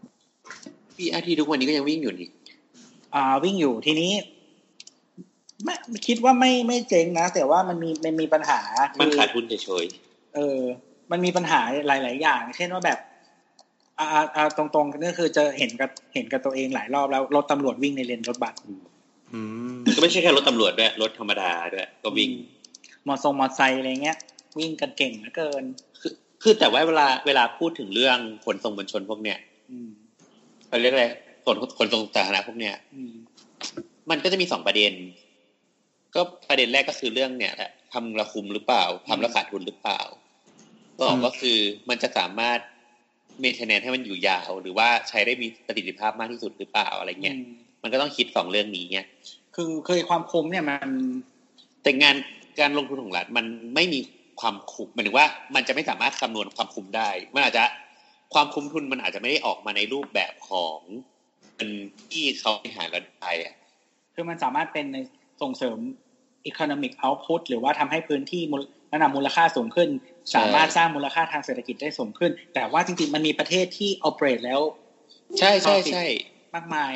อย่าง เช่น ญี่ปุ่น หรือว่าอย่างบัส ไต้หวั ที่ น บัสที่บัสที่อังกฤษก็รู้สึกก็ก็มีกำไรมีโบนัสให้พนักงานได้อะไรเงี้ย คือคือนี่ไต้หวันเนี่ยเป็นที่ที่ค่าโดยสารถูกมาก แล้วก็ operate แล้วได้กำไรเป็นบวก อืม แต่ก็มันก็มีข้อคอนเซิร์นอย่างเช่นว่าอ่ะความหนาแน่นของประชากรในคืออย่างในกรุงเทพเนี่ยการจัดผังเมืองประหลาดมหัศจรรย์ของเราเนี่ยมันคือทำให้ ทุกอย่างมันพังทลาย คือคือมันคนมันกระจายแบบว่า เอ้ย คือคือสมมติอย่างอย่างสมมติเราสร้างสายสีม่วงมาอย่างเงี้ย มันมีโซนที่เออก็คนเยอะเว้ย แล้วแบบต้องผ่านไปอีกสามสถานีถึงจะเจอคนเยอะใหม่เนี่ยหรอกไหม ใช่ใช่ อืม แต่จริง ๆ ถ้าอย่างเงี้ยการวางแผนที่ดีอ่ะมันก็ควรจะเป็นพุ่งไปหาที่มันมี potential หมายถึงว่ามีศักยภาพในการเป็นชุมชน ใช่ไหมไม่ใช่แบบมาหยุดหยุดสถานีตั้นๆถูกไหม ทีนี้มันมีวิธีการมองกลับกัน เช่นเขาบอกว่าอ่าการ operate อ่า mass transit เนี่ย บางทีเราไม่ทำกำไรหรอก อืม แต่ mass transit เนี่ยทำให้พื้นที่ทั้งหมด มีมู เป็น ล ทอ ค่าง ใช่ เพราะฉะนั้นมึงไปตรงไหนก็ไปเลย แล้วเดี๋ยว แล้วก็ให้สิทธิ์ในการบริหารพื้นที่ไปพร้อมกัน แล้วเดี๋ยวมันกำไรเอง แต่แต่ว่าประเด็นของมันก็คือ มันต้องใช้เวลานานขนาดไหน อืม หมายถึงว่าถ้าเกิดคุณมีทรัพยากรเงินเยอะขนาดนั้นนะมันเป็นไปได้ที่จะเป็นไง อืม แต่ถ้าเกิดว่าเราไม่ได้มีทรัพยากรเงินเยอะขนาดนั้นนะมันก็ต้องเป็นลงทุนลงทุนที่คุ้มค่า หรือขยายเส้นทางไปก่อนแล้วค่อยๆมาสร้างสถานีย่อยได้หรือเปล่า อืม เหมือนอย่างอย่าง BTS เนี่ยใช่ไหมก็ไปก่อนแล้วก็ตรงนี้เริ่มหนาแน่นก็ค่อยสร้างสถานี แต่ศึกษาวิทยามันคนเยอะอยู่แล้ว หรือว่าเสนาร่วมมันก็คนเยอะอยู่แล้วนะ แต่มันไม่สร้างตอนแรกไง อืม เออ นั่นแหละ มันก็อยู่ที่หลายอย่างอะ แต่มันมันจริงๆมันมีเคสหลายประเทศมากมีแบบมีเคสประเทศที่แบบแม่งสร้างรถไฟเยอะชิบหาย แต่ว่าไม่เคยกำไรเลยก็มี อืม AKA สเปนนะครับ อืม นั่นแหละครับ ทำไมมันมีเหตุผลไหม สเปนเนี่ยตอนนี้เป็นประเทศที่ เอ่อรถไฟความเร็วสูงต่อประชากรต่อกิโลเมตรอะไรเนี่ย ค่าอะไรประมาณเนี้ยคือ หนาแน่นที่สุดในโลกนะฮะยิ่งกว่าญี่ปุ่น อืม และจีน วันนี้เพิ่งรู้ อ่า แต่ว่าคือมันไม่มีคนนั่งเลย อืม เพราะอะไรเพราะมันแพงเหรอ คือสเปนเนี่ยเป็นประเทศที่เอ่อพื้นที่ใกล้ๆกับไทยประชากรก็ใกล้เคียงกัน อืม ความหนาแน่นมันห่างจากญี่ปุ่นเยอะอะ อืมอืมอืมอืมอืมอืม แล้วคือประเทศมันเป็นเหมือนรูปสี่เหลี่ยมจัตุรัสแล้วก็มีติ่งนิดนึงอะ อืม คือมึงเดินทางแบบว่าเขาเรียกว่าอะไรอ่ะ แล้วคือคือแบบคือคือยังไงอ่ะ มัน สายแรกที่เขาสร้างเลยอ่ะ เขาสร้างเพื่อแบบเป็นเรื่องการเมืองโดยเฉพาะเลยนะ คือแบบ อืม ไปหาฐานเสียงอะไรอย่างเงี้ย โอ้ แล้วก็สร้างไปสร้างมาก็คือ แม้แต่สายที่แบบคนเยอะที่สุดแบบบาร์เซโลนามาดริดอะไรเงี้ยก็ไม่กำไรอะแล้วสายอินจะกำไรได้ไง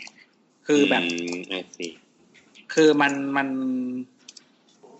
เออเขาเรียกว่าอะไร มันมันเกินจำเป็นอ่ะ อืม ประมาณนั้นมากกว่า เหมือนเวลาเราสร้างถนนเงี้ยนะ ใช่ใช่ครับ แล้วคือสเปนเนี่ยเป็นระบบที่ที่ดีอืมน่าจะดีกว่าความเร็วสูงประเทศอื่นในยุโรปเพราะว่าเป็นระบบปิดคล้ายๆญี่ปุ่นอะไรประมาณนี้ด้วยอืมมันก็ยิ่งแพงอะไรประมาณนั้น แล้วก็คือเหมือนความหนาแน่นมันไม่เท่า อ่ะ คือพอความหนาแน่นมันน้อยอ่ะ ความคุ้มทุนในแง่รถไฟมันลดลง อืม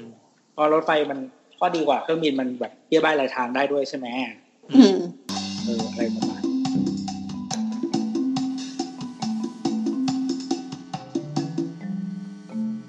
คำถามถัดมานะครับ จากดรเคคนเวนเยนช่วงนี้กำลังรีโนเวทบ้านให้แม่ อยากทาสีสไตล์ลอฟ เป็นสีเทาๆทึมๆ แต่เห็นราคาสีล็อกมันแพงกว่าสีธรรมดาพอสมควร มีสีแบบอื่นที่ใช้แทนกันได้ไหมครับ ถ้าทาภายในบ้านเป็นสีเทาเข้มๆ และจะทำหน้าต่างกับประตูเป็นสีขาวล้วนตัดกันขอบคุณครับ พร้อมส่งรูปเรฟเฟรนนะฮะก็คือผนังสีเทาเข้ม ติดวอลอย่างเงี้ย ติดวอลอยู่ไม่ต้องทำหรอกหรอป่ะ จริง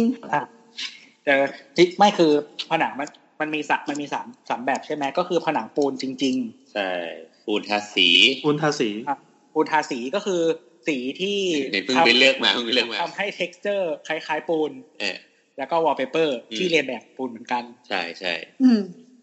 ครับแบบแบบไหนง่ายสุดครับ คืออย่างนี้อ่ะอธิบายก่อนว่า การ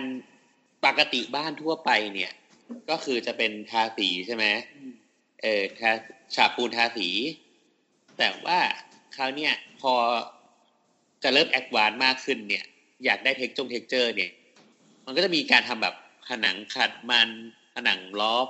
อ่ะผนังแบบอันโดะมากมายเต็มไปหมด ซึ่งบาง ขอ คือเดี๋ยว อธิบายผนังแบบอันโดดหน่อยครับคืออะไร ผนังแบบ ผนัง อัโดะ ปูนเปลือยแบบที่มีจุดกลมๆอยู่ ออ เขาจะตัดเป็นตาราง คือมีก็ไม่มีมีหรือไม่มีก็แล้วแต่แต่ก็นั่นแหละเป็นแนวสไตล์ปูนเปลือยเนาะ ใช่ ครับ ซึ่งปัญหาของปูนเปลือยเนี่ยที่ที่ประสบมาก็คือคุณต้องมาลุ้นกับช่าง ใช่ไหมนะครับ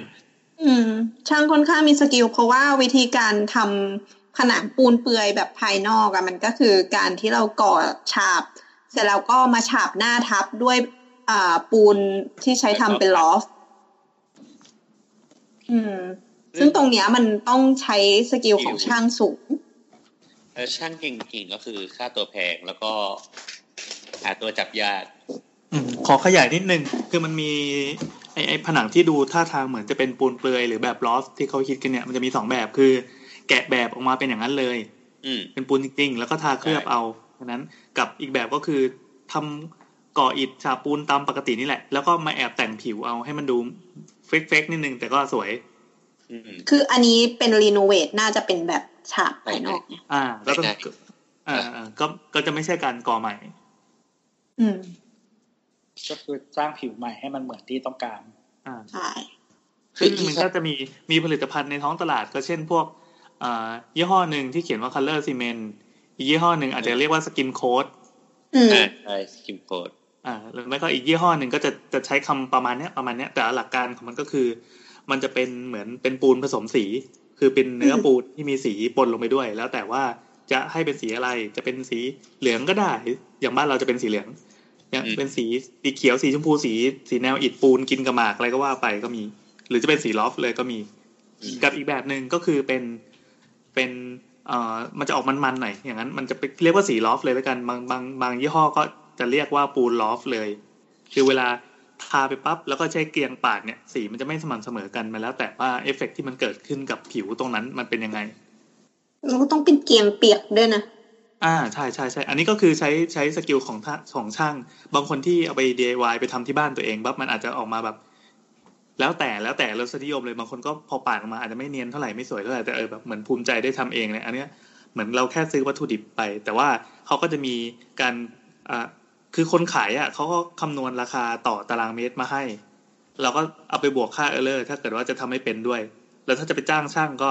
เราก็ไม่มั่นใจว่าช่างอาจจะคุ้นเคยกับตัววัสดุว่าอ่ากับกับตัววัสดุก่อสร้างชนิดนี้ดีหรือเปล่า ก็คือมันต้องอย่างแรกก็คือ เป็นค่าวัสดุก่อนเบสออน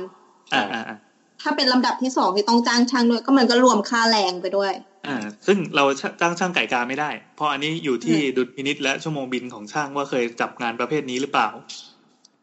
คือ เออ คือถ้าเป็นงานทาสีธรรมดา มันช่างไก่กาได้ แต่พอเป็นงานที่มันต้องใช้สกิลหน่อยอะใช้แบบช่างที่มันขัด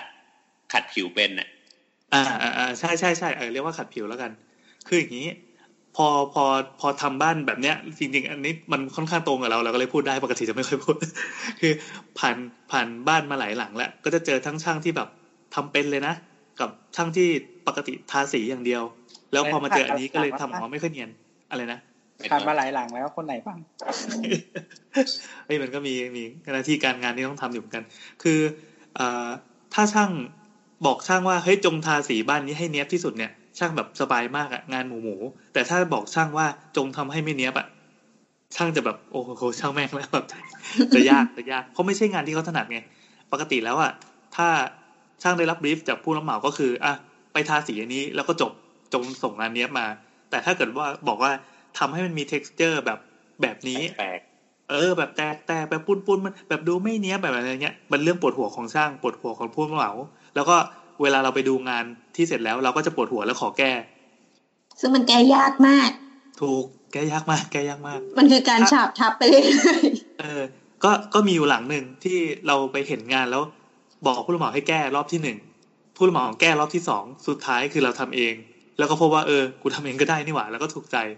ๆอืม แต่ข้อเสียก็คืออ่าแต่เดิมอ่ะ ผิวของผนังแต่เดิมมันจะเรียบอยู่แล้วใช่ไหมสมมติว่าเราไปขัดสีไปลอกสีเก่าออก มันก็มีพวกน้ำยาลอกสีมีวิธีช่างไปไปเคาะกระเทาะอะไรก็ว่าไป แต่เวลาเราทำสีใหม่ ซึ่งเป็นการสกิมโค้ดก็คือการแต่งผิวเพิ่มอ่ะมันจะนูนออกมา อืม สมมติว่าตอนแรกเราตั้งใจทำให้มันดูดูดูสากๆ ดูเป็นแบบอิฐเก่า หรือว่าเป็นผนังเก่าที่ผ่านการใช้งานมาแล้วแล้วอยากอยากคงสภาพความแตกความร้าวความเก่านั้นเอาไว้ ถ้าทาไปแล้วหนึ่งครั้งอ่าทาไปแล้วสองครั้ง ไอ้ความหยาบนั้นนะมันจะหายไปกลายเป็นความเนียนของของเนื้อสี ๆ เพราะสีมันถูกออกแบบมาให้ให้เนียน ไม่ได้ออกแบบมาให้หยาบ เออเดี๋ยวน่าไปใช้ไอ้พวกสกิมโค้ดเราก็อ่า จริงๆสกิมโค้ดเราก็ถ้าพูดไปมันก็จะไปเข้ายี่ห้อหนึ่งแล้วกันแต่เราเราใช้ยี่ห้อจริงๆเราก็เลยบอกว่าเออก็ประมาณนี้ถ้าจะจ่ายตังค์เราก็เชิญ ปรากฏว่ามันมันโอเคที่ถ้าเราเป็นคนทาเอง แล้วเราไม่ได้มีความเชี่ยวชาญแบบช่างที่ทำให้สีเนียนอ่ะ คือเราผสมสีมันก็จะไม่ค่อยเข้ากัน แล้วเวลาทาบางส่วนมันก็จะจะเข้มบางส่วนมันก็จะอ่อนบางส่วนมันก็จะหยาบบางส่วนมันก็จะละเอียด มันเหมือนเป็นแบบ ต่อยมวยแบบไม่มีวิชาป่ะแล้วก็เป็น ไม่แต่คืออยากได้ฟินิชแบบนี้อยู่แล้วไงถ้า ก็ ใช่ คือ ใช่ใช่ ต้องอาศัยความความไม่รู้ช่วย ใช่ มันก็จะทำให้ออกมา แต่ ดี ไม่รู้มันมันอาจจะเป็นสกิลของคนที่ที่ทำงาน DIY จนชินแล้วด้วยก็ได้ แบบรู้ว่าเอ้ยจะต้องใส่ประมาณนี้ถึงจะถึงจะได้ตามใจอ่ะ ซึ่งมันเป็นเรื่องปัจเจกมากๆเว้ยบางบ้านอ่ะอย่างเราแบบในช่วงนั้นที่รีโนเวทอาคารบ่อยๆก็จะไปดูในพันทิปอ่ะเขาจะมีแบบเออรีโนเวทบ้านแล้วนำวัสดุอะไรเงี้ยบางคนบอกว่าแบบโอ้สวยจังเลยสวยจังเลยเราแบบโหสวยตรงไหนวะอย่างนี้ก็ ก็ มี คือแนะนำว่าให้จ้างพี่แอน อ่ะจ้างเราได้จ้างเราได้มา เดี๋ยวเราไปทำให้ ไม่ได้เว้ย อ่ะ อันนี้ก็เป็น เป็น เป็นทางหนึ่งก็คือซื้อไอ้พวกปูนสำเร็จที่เขาเรียกว่าเป็นปูนอ่าเรียกตามเทคนิคมันก็คือเป็นสี เอ้ย เป็นปูนผสมสีลงไปแล้วกัน ก็เป็นเทคนิคหนึ่งอ่ะ เทคนิคต่อไปครับ ไม่แต่ทีนี้เขาบอกว่าเขารู้สึกว่าสีที่ทำเอ่อที่บอกว่าสีล็อบอะไรอย่างนี้มันแพงไป ใช่ไหม อ่ะ มันแพง ใช่ มันแพง ต้องแลก แอน แล้วแต่ แต่ เลยเรื่อง น้ำก็เลยแนะนำอะไรนะวอลเปเป ติ อ ด ร์ วอลเปเปอร์เอา คืออย่างนี้วอลเปเปอร์อ่ะมันง่ายแล้วก็เราว่างานมันมันทำคนเดียวได้หมายถึงว่า คือมันจบง่ายมันเป็นงานแห้งเขาเรียกว่างานแห้งเนาะก็คือ มีผนังเรียบๆเอาวอลเปเปอร์แปะ กาว มีกาวติด ไม่ต้องมาผสมมันนู่นนี่นั่น ใช่ แต่คราวเนี้ยวอลเปเปอร์มันก็จะมีปัญหาก็คือ มันมีอายุการอายุใช้งานของมัน ก็อาจจะแบบห้าปีเจ็ดปีสิบปีอะไรเงี้ยพอถึงช่วงเวลาก็อาจจะต้อง ลอกเปลี่ยน ลองเปลี่ยน คือมันก็เขาเรียกอะไร มันกาวมันก็เผยออกมา เออ หรือว่าแบบ อาจจะบวมน้ำข้างในอะไรเงี้ย ความชื้นก็จะมีปัญหาของมันอยู่ แต่ว่าสำหรับเราเรารู้สึกว่าเดี๋ยวนี้วอลเปเปอร์กับราคาทาสีอะไรเงี้ยมันไม่ต่างกัน แล้วรู้สึกว่างานวอลเปเปอร์อ่ะมันจบง่าย แล้วก็มีสีให้เลือกเต็มไปหมดเลยอ่ะ คือไม่ต้องลุ้นกับฝีมือช่าง เออ ไม่ต้องมาลุ้นกับฝีมือช่างอะไรเงี้ย อ่าอ่าอ่าอ่าถ้าไม่มั่นใจว่าช่างที่จะจ้างทำเนี่ย เขาเก่งจริงหรือเปล่า ก็พยายามใช้อะไรที่แบบไม่ต้องพึ่ง ไม่ต้องลุ้นอะไม่ต้องภาวนามากอะ อืมแล้วสุดท้ายค่าใช้จ่ายมันก็จะบานบ้าถ้าเราไม่ได้ฟินิชที่เราต้องการ ใช่แล้วก็แก้ไปเรื่อยๆอ่ะ อืม บาท เออ เจอมาแล้วเจ็บมาแล้ว แต่แต่ก็นั่นแหละก็อย่างที่บอกว่ามันก็อยู่ที่ คุณมีเงินเท่าไหร่ ไม่หรอกบางคือ ไอ้เงินมันก็ใช่แต่ว่าหมายถึงว่า ก็ เอ้ยบางที เว เว ลา ลาเป็นเงินเว้ย ใช่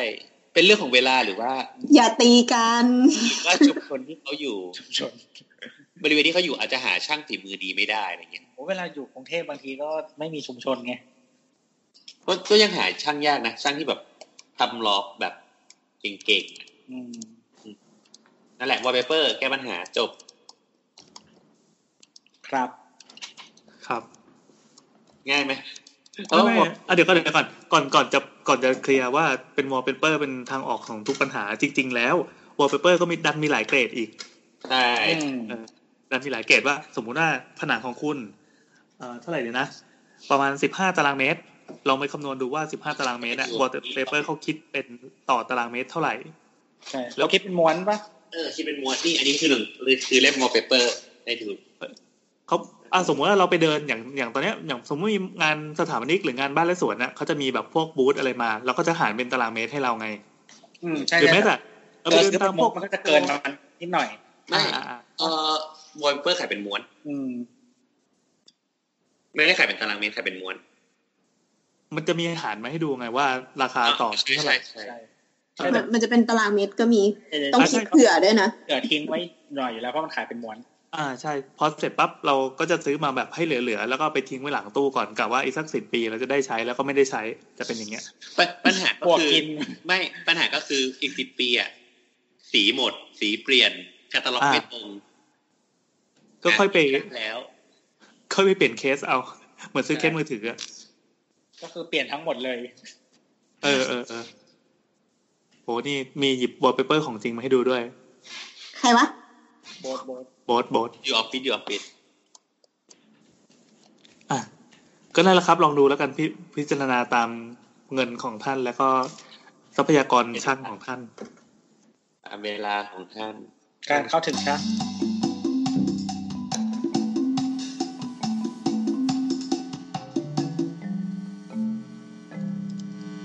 ครับผมคำถามต่อไปนะฮะ จากน้องไบรท์ง่วง อินส ส่ปามงาย ลอง บาย ของอีกแล้วใช่ไหมคนนี้ อินสปายบายพี่โบท ครับ ก็คือมันเริ่มมาจากที่โบทพูดถึงเรื่องอะไรนะทำไมรู้สึกไม่เห็นด้วยที่กรุงเทพต้องเพิ่มสวนสาธารณะที่เป็นของรัฐ แต่ควรออกกฎหมายบังคับ ให้เพิ่มพื้นที่ส่วนสาธารณะและพื้นที่สีเขียว กับอาคารเอกชน เช่นห้างสรรพสินค้าอื่นๆ โดยอาจให้อ่า floor to area ratio เขาเพิ่มขึ้น แต่เพิ่ม OSR คืออะไรนะ โอเพนสเตนเลช open space ratio ให้สูงขึ้นอะไรแบบนี้ อืมอธิบายก่อน คือมัน เลย เริ่ม คำถามให้เป็นเป็นภาษามนุษย์ก่อน เอ่อ ยังไม่ถึงคำถามเลย อันนี้แค่อ่านทวีตโพสต์ อ๋อเหรอ ทวีตโพสต์ก็ไม่เป็นภาษามนุษย์อย่างนี้แหละ อ๋อเหรอเราคิดว่านี่คำถามอ่ะ อ่ะคำถาม คนรีไป 85 นะฮะ ดีไปไม่เข้าใจหรอก รีบไปด่าเลยจ้ะ เออนะฮะแต่อย่าลืมไปใช้ลองโค้ดที่เขาโค้ดไปด่าดูทีนี้ ให้มันอธิบายก่อน ไบร์ทก็เลยถามว่าช่างเถอะอยากรู้ว่าในทางสถาปัตย์มีวิธีอินทิเกรตพื้นที่สวนเข้ากับพื้นที่ธุรกิจการค้า โดยไม่ต้องมีดราม่าแบ่งพื้นที่กันว่าเป็นสวนกี่เปอร์เซ็นต์เป็นห้างกี่เปอร์เซ็นต์ไหมวงเล็บพูดถึงเรื่องมักกะสันนั่นแหละ ถามต่ออีกนิด เห็นคนบอกว่ากรุงเทพมีห้างเยอะเกินไปแล้ว ขอพื้นที่สวนบ้าง อยากรู้ว่าห้างเยอะแค่ไหนถึงเรียกว่าเยอะเกินไป และสวนแค่ไหนถึงเรียกว่ามีพอครับ คืออธิบายก่อน แบ่งพื้นที่สวนและพื้นที่ธุรกิจพร้อม ๆ กันที่นิทานคาเฟ่ครับ ขอเก็บค่าโฆษณาด้วยนะ ครับครับ ได้หลายรอบแล้วนะพี่หลายพันแล้วนะ เอ่อ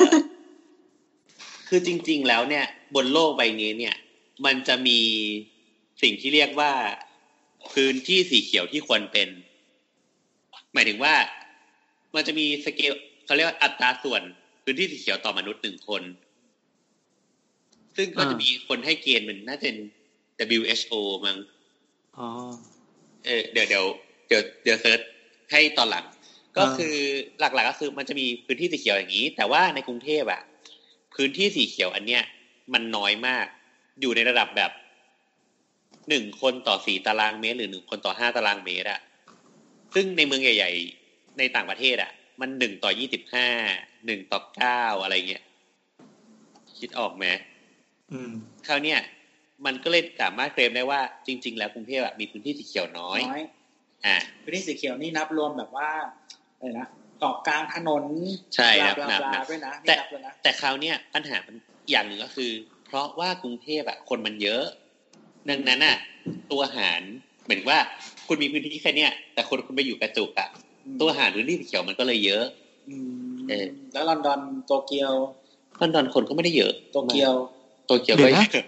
ขออีกทีนึงคือคือเขาคิดตามจำนวนหัวของประชากรใช่ไหม หารด้วยจำนวนพื้นที่สีเขียว ใช่ จำนวนพื้นที่สีเขียว อืมอืมก็เราก็มาดูว่าหนึ่งคนควรจะได้รับเท่าไหร่อย่างนี้ใช่ไหม แต่แต่แต่โอเค ถ้าเราคิดอย่างเงี้ยใช่ แต่ว่าเขาวเนี่ยถ้าจะไม่ผิดเหมือนอย่างสิงคโปร์หรืออะไรเงี้ยเขาจะใช้เกณฑ์แบบนี้เหมือนกัน แต่เขาจะนับพื้นที่สีเขียวแนวตั้งด้วย อืม ดังนั้นพื้นที่สีเขียวมันก็จะเยอะขึ้น แต่ของเราจะนับแค่แนว แนวนอน แนวนอนอย่างเดียว แต่ของเราแนวตั้งมันก็ไม่ได้มีเยอะป่ะแต่เดี๋ยวแต่เดี๋ยวนี้เห็นหลาย ๆ ตึกชอบทำแบบเอ่ออีเวนคอนโดอะไรอย่างเงี้ย อ่าฮะ พื้นที่ที่เป็นส่วนกลางตรงลานจอดรถอะไรก็ปลูกต้นไม้แนวตั้งขึ้นมา กรีนกอล อืมอะไรแบบนั้นอ๋อมีมีอีกเรื่องหนึ่งคือเรื่องที่ที่ถามมาเรื่องเอ่อพื้นที่ธุรเอ่อพื้นที่การค้าเนี่ย ต่อประชากรนะฮะ อันนี้มาจากสตาติสตานะปี 2018 ประเทศที่มีพื้นที่การค้า retail space ต่อประชากรสูงที่สุด คืออเมริกานะฮะ เออเออ พอดีหน่วยมันเป็นหน่วยมันเฮี้ยๆหน่อยมันใช้ square feet อะแต่ว่าก็เพื่อการเปรียบเทียบก็คือใช้ได้แหละ เออ เอ่อที่อเมริกานะฮะอยู่ที่ 23.5อ่าตารางฟุตต่อคน อืม ส่วนประเทศไทยอยู่ที่ 2.3 ฮะ ก็คือน้อยกว่า 10 เท่านะครับ อันนี้คือพื้นที่รีเทล พื้นที่รีเทลต่อประชากรของประเทศไทยน้อยกว่าสหรัฐอเมริกา 10 เท่านะครับ อืมอืมตอนแรกเราคิดว่าแบบประเทศเราต้องได้ติดอันดับโลกอะไรสักอย่าง ไม่แต่ว่ามันนับทั้งประเทศถูกไหม นับทั้งประเทศฮะ อ๋อโอเค เข้าใจละ มันก็จะคลาดเคลื่อนได้เนาะอืม แต่ว่ายังมีประเทศอื่นๆนะฮะ ประเทศเจริญแล้วเขาก็อยู่สูงกว่าเราหมดนั่นแหละ ก็ก็พอนับทั้งประเทศไง ใช่ใช่ๆอ่ะดูประเทศหนาแน่นหนาแน่นหน่อย ญี่ปุ่น 4.4 อืม ก็คือสูงกว่าเราสองเท่า อืมอืม อืม UK 4.6 แน่จริงนับเป็นเมืองดิ มันไม่มีให้เทียบอะแต่ฝรั่งเศสนะฮะ ฝรั่งเศสปะพื้นที่ประชาพื้นที่ใกล้เคียงกับประเทศเรา และประชากรใกล้เคียงกับประเทศเรา 3.8 สเปนเช่นเดียวกัน 3.4 อ่า คนพอพอประชากรและพื้นที่ขนาดประเทศพอๆกับประเทศเราทั้งสองประเทศนี้ ก็เยอะกว่าเราอยู่ดี อืม เพราะฉะนั้น distribution นี้น่าจะใช้ได้นะ โอเค คืออย่างนี้ พื้นที่สีเขียวเมื่อกี้ที่บอกว่ามีตัวเลขอ้างอิงเนี่ยก็คือตามเกณฑ์ของ WHO อ่ะ ก็คือ World Health Organization ใช่ไหมเขาบอกเขากำหนดว่าพื้นที่สีเขียวต่อคนที่ควรมีอ่ะ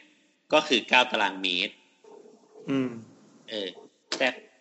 อย่างแต่อย่างของไทยอ่ะก็มีเหมือนกัน ก็เป็นของกรุงเทพเนี่ย ของกทมเนี่ยกำหนดอยู่ที่พื้นที่สีเขียวในชุมชนขนาดใหญ่ อยู่ที่สิบตารางเมตรต่อคน อืม แต่ไม่ตัวเลขที่สำรวจมาสักปีสี่ห้าสี่หกอะไรประมาณเนี้ยมันอยู่แค่ประมาณห้า สิบกว่าปีมาแล้ว เออประมาณแค่ห้าตารางเมตรต่อคน ก็ยังน้อยอยู่ดี แล้วตอนนี้ล่ะ ตอนนี้ก็อาจจะอาจจะน้อยลง หรือเปล่า ก็ไม่แน่ก็คอนโดคอนโดเขาว่าท แต่แต่คราวเนี้ยมันก็จะมีเกณฑ์ที่บอกว่าสำนักงานโยธาธิการและผังเมืองอะ่ะ บอกว่าเขาบังคับให้มีพื้นที่สีเขียวที่เข้าไปใช้งานได้อะ่ะ ำอืม ก็คือห้าตารางเมตรต่อ อืมเข้าใจ เอ๊ะ ไม่ก็คือที่เราคุยกันจริงๆอันนี้เป็นอันที่เราดิสคัสกับโบสเหมือนกันในทวีตก็คือ เรื่องพื้นที่สีเขียวที่ใช้งานได้ อย่างเช่น คือพื้นที่สีเขียวที่ใช้งานได้ เช่นส่วนสาธารณะ เราไปใช้พื้นที่นั้นเอาตัวไปอยู่ในพื้นที่ แต่ว่าพื้นที่สีเขียวที่ใช้งานไม่ได้เช่นสวนแนวตั้ง หรือว่าอะไรวะเกาะกลางถน ถนน น เออ อะไรพวกนี้มันเป็นพื้นที่ที่ไม่ได้ใช้งาน แต่ว่ามันได้ทำหน้าที่อย่างอื่นของมันเช่นเป็นต้นไม้ไงมึงฟอกอากาศมึงนู่นนี่นั่นผลิตอะไร อืม นะฮะ อืม ก็ทีนี้คือมันมันที่จริงๆแล้วว่าเกณฑ์มันก็ต้องมาดูการใช้งานของคนประเทศ ควา เรา ม ด้วเหย มาะ แหละ สมด้วย ใช่เช่นว่าเฮ้ยคือมีคนบอกว่าทำไมสวนบ้านเราน้อยจัง แล้วจริงๆเราอยากได้สวนไปทำไมเราอยากได้สวนแค่เฮ้ยเพิ่มพื้นที่สีเขียวมีปอดมีนู่นนี่นั่น หรือเปล่า ถ้าแค่นั้นเนี่ย การเอาไปกระจายอยู่ในพื้นที่ของเอกชนหรือพื้นที่อื่น ๆ แล้วให้แรงจูงใจทางเศรษฐกิจอย่างอื่น เช่นเช่นเช่น เช่น อย่างเช่นเราบอกว่าสร้างตึกได้สูงขึ้น แต่คุณช่วยทำพื้นที่สีเขียวด้วยนะ เออ อ๋ออ่า ทำให้พื้นคุณน่ะสามารถขยี้พื้นที่ได้คุ้มค่ามากขึ้น อืม ในขณะเดียวกันคุณก็อ่าสร้างอะไรให้เมืองโดยการให้พื้นที่สีเขียว ใช่ เพิ่มขึ้นมา ซึ่งมันไม่ต้องเป็นพื้นที่สีเขียวที่ใช้งานได้ก็ได้ แต่ว่ามันได้ทำหน้าที่ของต้นไม้ เพราะว่ามึงก็ไม่ไปใช้อยู่แล้ว มึงร้อนไงอะไรอย่างนี้ คือคือเราเราเรากำลังคิดว่าคืออ่ะเราอาจจะพูดได้เพราะว่าเราอยู่เคยอยู่ทั้งที่ไทยและอยู่ที่ต่างประเทศมาก่อน อืม แล้วก็คนพบ ขิง ว่า อะขิงอะขิงอะ ไม่ใช่ไม่ใช่ คนพบว่า จริง ๆ คนกรุงเทพก็ไม่ค่อยได้ใช้พื้นที่สวนสาธารณะมากเท่าที่ควรอยู่แล้วปะหมายถึงว่าพฤติกรรมเราก็คือไปเลือกที่จะเข้าห้างแทน ที่มันมีอากาศที่มันเย็น คือ ปะ คืออย่างนี้ คือเวลาเราไปสวนสาธารณะเราก็รู้สึกว่ามีคนเยอะ เออ แต่เราก็เป็นคนเอ่อคนเราและคนรอบตัวเราส่วนใหญ่ไม่เข้า ซึ่งเราก็เลยไม่แน่ใจว่าไอการที่คนมันอินดิเคเตอร์เนี้ยมันยังไงอย่างเช่นว่าเอ้ยคนเยอะเพราะว่าแม่งส่วนมีน้อยว่ะคนที่อยากใช้อ่ะ มันก็เลยแบบต้องแน่น ในขณะเดียวกันเราไม่ใช้อะไรอย่างเงี้ย หรือหรือจริง ๆ เราอาจจะไม่ได้ต้องการพื้นที่สีเขียวเพื่อการใช้งาน แต่เราต้องการพื้นที่ Public Space สำหรับการทำแอคทิวิตี้บางอย่าง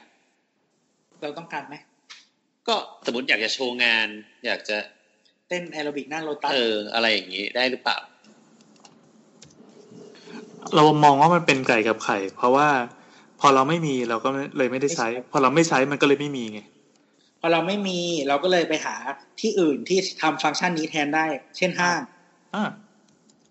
อืม ก็อาจจะเป็นไปได้ แต่ถ้าเรามีเราจะใช้สวนก็ได้ ถ้าเรามีสวนเยอะๆ เราก็อาจจะไม่ร้อนเท่านี้ เราก็ไม่ต้องไปหาแอร์ก็ได้ คือเราคุยกันในสถานะสังคมที่มันถูกเชฟมาเป็นอย่างนี้แล้ว ใช่ เราก็เลยนึกไม่ออกที่จินตนาจินตนาการอะไรก็ไม่ออก แต่เออแต่คราวเนี้ยมันมีปัญหาอันหนึ่งก็คือ ที่บอกว่าเราอ่ะพูดบอกว่า งั้นก็ให้แชร์ผลักภาระให้เอกชนทำสิ อืม ประเด็นของเราก็คือ การลงทุนในโครงสร้างเขาเรียกแหละ พื้นฐาน โครงสร้างพื้นฐานที่เป็นส่วนสาธารณะหรืออะไรพวกเนี้ยมันจะต้องมีสิ่งที่เรียกว่าการบำรุงรักษา คือสวนสาธารณะมันไม่มีรีเทิร์นอยู่แล้ว ยิ่งกว่ารถไฟอีก อืม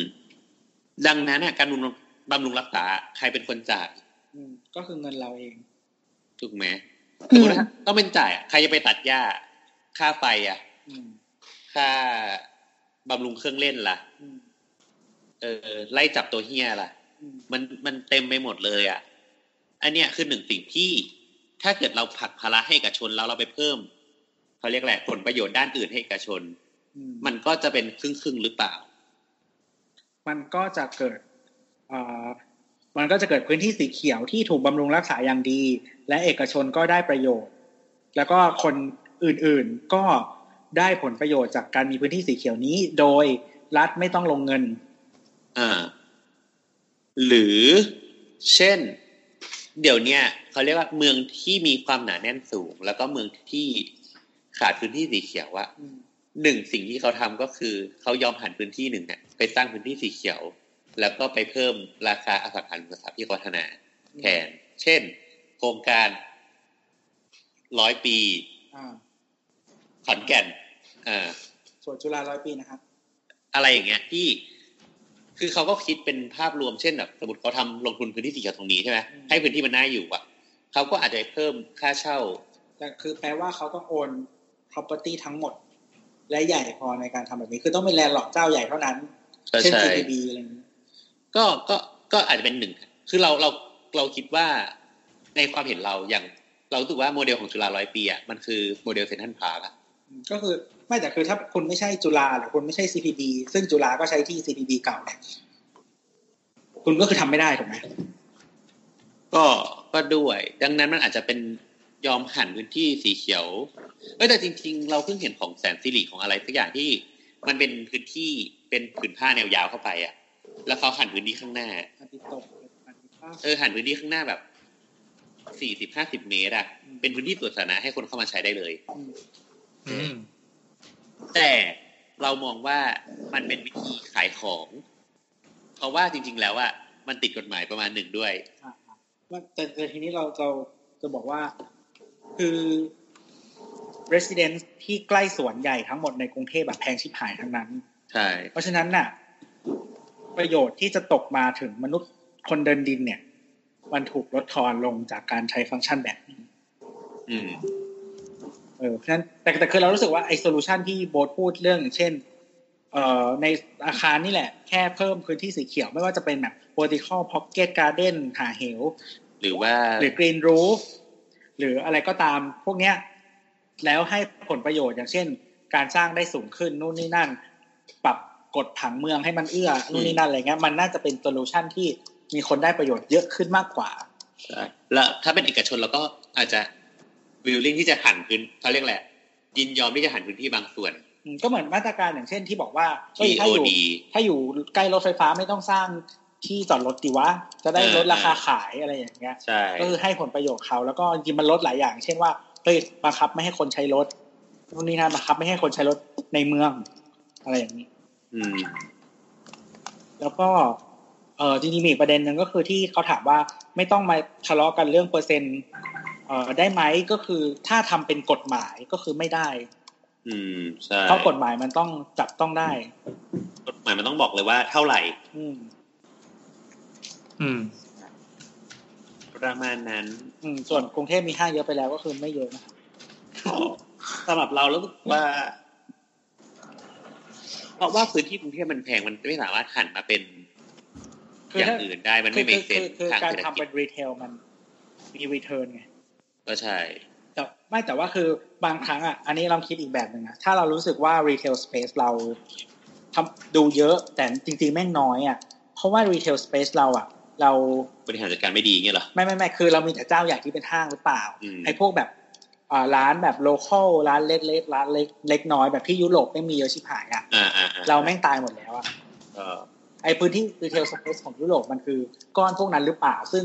มันเงินมันวนกลับมาที่ชุมชนไง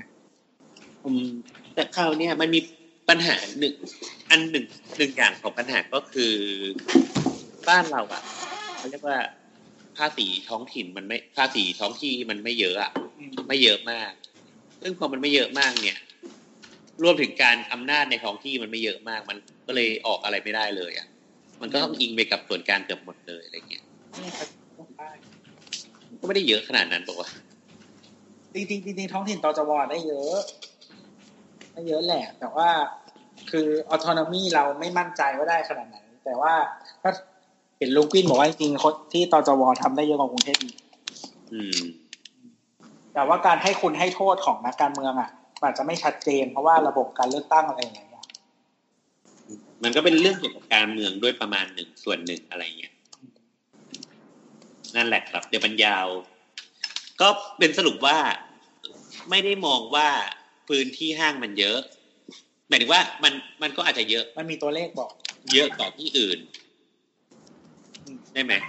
แต่ว่าเพราะว่าเราไม่มีทางเลือกเพราะว่าที่มันแพง มันยังเยอะได้กว่านี้อีกอะ เออ มันก็เยอะก็คือถ้าคุณคิดว่าเยอะมันก็คือเยอะแต่ว่าถามว่าถ้าเทียบกับประเทศอื่นเนี่ยคือพอดีมันไม่มีเลขของกรุงเทพอะเนาะถ้าแต่มาเฉลี่ยทั้งประเทศ เราก็ลองพยายามหาประเทศคู่เทียบที่มันใกล้เคียงก็ มันยังเยอะกว่านี้ได้อีก อืม แล้วก็ ก็ พื้น คือ ที่ เดนมันยังได้อีก เออพื้นที่สีเขียวน้อยไหมก็คือยังน้อยนะฮะแต่ว่าส่วนเรื่องการออกกฎหมายออกมารองรับยังไงยังไงก็ต้องเป็นตัวเลขอยู่ดี อืม ส่วนเรื่องที่บอกว่าแบบเฮ้ยขอไอห้างเพิ่มทำไมมีห้างอีกแล้วเอ่อทำไมไม่สร้างสวนบ้างอะไรอย่างเงี้ยฮะก็ คือคือมันพูดยากนะถ้าถ้าเป็นที่ของเอกชนอ่ะ มันก็มันก็ต้องใช้ให้เกิดประโยชน์สูงสุดอะไรประมาณนี้ อืมแล้วก็เหมือนที่เราเคยพูดไปว่า พอจริง ๆอ่ะท้องถิ่นบ้านเรามันไม่แข็งแรงอ่ะ มันไม่สามารถสู้กับเอกชนได้หรือว่า คุณไม่สามารถมีอำนาจไปต่อรองคัดค้านกันได้อ่ะ ไปขอที่ CPB มาทำนะ เออ อะไรประมาณนั้น ส่วน CPB ยังไล่ที่ไหน เฮ้ยเราเราสงสัยอย่างหนึ่งก่อนจะจบคำถามนี้พอดีมันแวบขึ้นมาอ่ามันไม่เกี่ยวหรอกนะ คืออ่าที่มันมีเหตุกราดยิงเนี่ยกราดยิงอ่ะแล้วเข้าไปยิงในห้างอ่ะมันเป็นไปได้ไหมว่าอ่ะสมมุติว่าตัวอาชญากรอ่ะเขาต้องการจะไปในที่ที่คนเยอะๆอย่างประเทศไทยอ่ะหนีไม่หนีไม่พ้นอยู่แล้วว่าต้องเป็นห้าง ขบอกว่าพันยาของคนที่เขาตั้งใจจะยิงไปกินข้าวที่ห้างวันนั้นพอดีฮะ อ๋อเหรอคือไม่ได้เกี่ยวกับการอะไรไม่ไม่เกี่ยวกับว่าจะไปที่คนเยอะๆใช่ไหม คือ ไม่รู้ว่าเกี่ยวไหมแต่ว่าอันนี้คิดว่าการที่มีคนนั้นอยู่เป็นเหตุหนึ่งในแรงจูงใจสำคัญ อ๋อ อั อั นนี้เราคิดเอง อ่าโอเค อันนี้มันก็เป็นเป็นเกตยิบย่อยแต่ทีนี้ประเด็นของคำถามก็คืออยากรู้ว่าถ้าเป็นถ้าเป็นเมืองนอกเมืองนาที่มันเจริญแล้วเนี่ย คนไปกระจุกตัวกันอยู่เยอะๆในเมืองอย่างเงี้ยที่ไหน ก็กลางเมืองพวกคอมมูนิตี้มอลล์ พลาซ่า พลาซาทั้งหลาย ซึ่งก็คือห้างปะ ก็เป็นมันก็มีฟังก์ชันที่เหมือนห้างทุกอย่าง มัน แต่ว่าสตรัคเจอร์มันไม่เหมือนปะ มันคือ the the circle แหละ มันคือพวกแบบคอมมูนิตี้มอลล์อะ คือ อ อ ธิบายอย่างนี้ได้ป่าวว่าคอมมูนิตี้มอลล์ อ่ะคือคือจริงๆตัวว่าฟังก์ชันอ่ะมันเหมือนห้างทุกอย่าง มีพื้นที่ให้คนรวมกัน มีพื้นที่ค้าขาย แต่มันเป็นแนวราบ เออแต่มันจะเป็นแนวราบมากกว่า ถ้ายุโรปอะไรอย่างเงี้ยหรือว่าอเมริกาก็นึกออกไหม อืม เออเออเออ เออ มันจะเป็นแบบถนนเนาะ เป็นถนน หรือถ้าเมือง ยาว หรือถ้าเมืองแบบเมืองแบบแน่นมาก ๆ แบบสมมติโตเกียวอะไรอย่างเงี้ยมัน ๆ ก็จะมี รถไฟฟ้า มันก็มีสแควร์หรือมัน สแควร์ แนวแนวๆแบบสยามอะไรอย่างเงี้ยที่มันแบบคนมาอัด แยกชินจูกุ เออเป็นพื้นที่การค้าอย่างเงี้ย อืม เอ๊ะ เหมือนตอนนี้เห็นว่าอย่างประเทศไทยอ่ะเอ่อพวกปั๊มต่างจังหวัดมันเริ่มเปลี่ยนเป็นห้างกันมากเรื่อย เพราะว่าเพราะว่าคือมันคือมันคือทางรอดคือดีเทลอ่ะ มันเพิ่มเ e ว e n นิวของน้ำมันได้มาก เพราะน้ำมันมาจิ้นมันต่ำมากอยู่แล้ว ๆอืม ก็คือมันรีดอะไรไม่ได้แล้วไง อืม ฉะนั้นอ่ะการเพิ่มเพิ่มให้คนมาบ่อยๆ แล้วก็มีกิจกรรมอย่างอื่นอ่ะ มันได้กำไรเพิ่ม อืม เขาก็เลย ก็ดี ขยาย ก็ดี พื้นที่เดิมขึ้นมาฉะนั้นเนี่ยจะเห็นว่าปั๊มน้ำมันทุกเจ้าอะเข้าสู่ธุรกิจดีเทลหมด ไม่ อื ว่าม จะผ่านพาร์ทเนอร์หรือทำเองก็ตาม เงินเยอะหน่อยก็ทำเองแบบปตทอะไรอย่างเงี้ย อืม มีได้ข่าวว่าจะเอา B2 มาลงค่ะทุก อื ที ม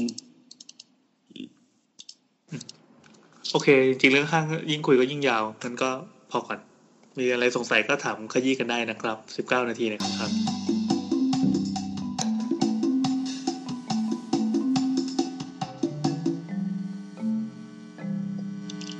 ครับผมคำถามถัดมานะฮะ จากคุณไวรัสฟาวนะฮะ ในในๆก็ประเด็นละ ขอยิงคำถามเข้าช่างเถอะกับเขาบ้างแล้วกัน ตกลงช่องระบายอากาศในอาคาร สมมุติว่าเป็นเมืองนอกเลยเอ้า มันใช้มุดมุดๆได้จริงแบบในนิยายไหม ขอสาระจากทีมสถาปนิกด้วยครับ เขาด่ามึงอ่ะ เออ ก็ถ้าถ้าเกิดเป็นอาคารต่างประเทศมันก็มันก็หมุดได้นะ อืม แล้วเมืองไทยมุดไม่ได้อะ ก็ได้ถ้าเป็นอาคารใหญ่ อืมแบบสมมติห้างอย่างเงี้ยเนอะ ได้ ก็ท่อมันใหญ่อยู่แล้ว ใช่ ก็มุดได้จริงแล้วน้ำหนักได้จริง ก็ได้ ท่อทำจากอะไร รูปะ ท่อหลายแผง เออ สังกะสีปะ ส่วนใหญ่เขาจะลดราคาโดยเป็นอลูมิเนียมกันนะ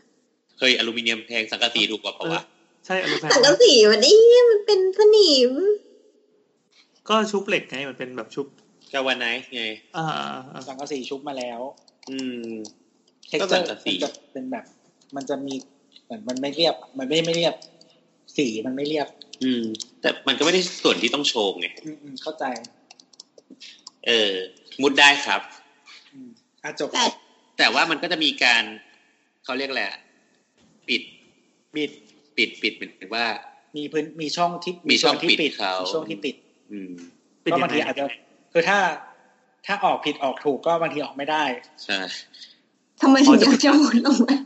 เอาก็แบบเป็นในหนังไงสมมติจะหนีอะไรอย่างเงี้ย เออซอฟ ไม่ ฟิล แต่เราเห็นเห็นพวกห้างที่มันเขาโชว์ คือจริง ๆ ตัวยึดอีช่องลมพวกนี้แม่งก็เซนสองเซนเองนะ ตัวยึดมันเป็นไอ้งงูๆเฉยๆอะก็แค่แบบ เกี่ยวไว้ เออ เพราะปกติมันเบานี่ ก็มันไม่มีอะไรก็แค่รับแค่น้ำหนักของตัวมันไม่เท่าไหร่ อ๋อแต่ว่าเดี๋ยวเนี้ยคือบางห้างอ่ะ คือบางห้างห้างที่เป็นเขาเรียกว่าอะไร ห้างขายวัสดุก่อสร้างอะที่เมื่อก่อนเขาไม่ติดแอร์อะ เออเออเออ อ่าแล้วเดี๋ยวนี้เขาจะติดแอร์ใช่ไหมเขาก็ทำท่อเป็นเหมือนแบบ เหมือนผ้าใบอ่ะ ท่อลมเออเออ เอออย่างนั้นเลย ก็ก็เป็นอย่างนั้นก็ แล้ว มี ก็แค่มีห้อยมาจากหลังคามารับ มาดึงไป ใช่ อะไรประมาณนั้น ก็คืออันนี้ปีนไม่ได้ ปีนได้ปีนได้ปีนได้ แต่ ปีนได้แล้วลูก แต่หลุดหรือเปล่าอีกเรื่องหนึ่ง เออ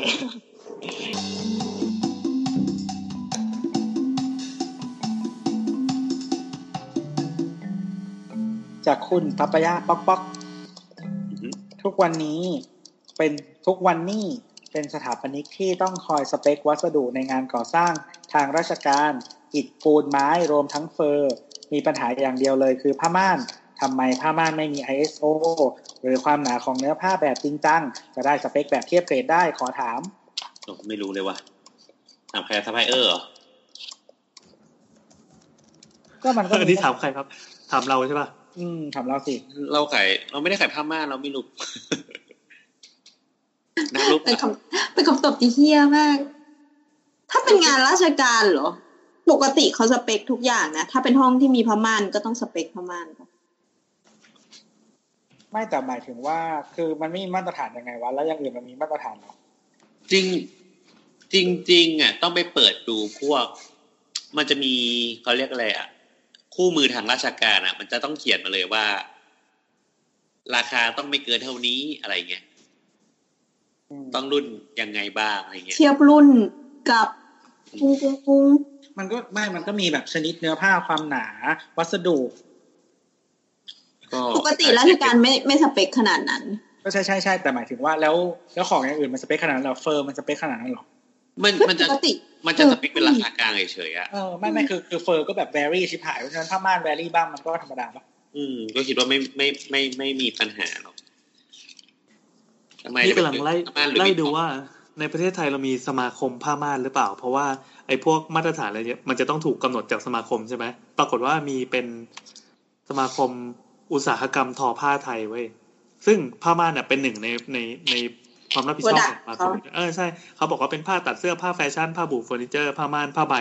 ผ้าห่มไหมพรมผ้าปูที่นอนรวมทั้งผ้าขนหนูผ้าปูโต๊ะอะไรต่างๆเนี่ย อืม ก็ผลิตขายในประเทศแล้วก็ส่งออกต่างประเทศด้วย ดังนั้นสมาคมเนี่ยจะเป็นคนที่ที่ดูแต่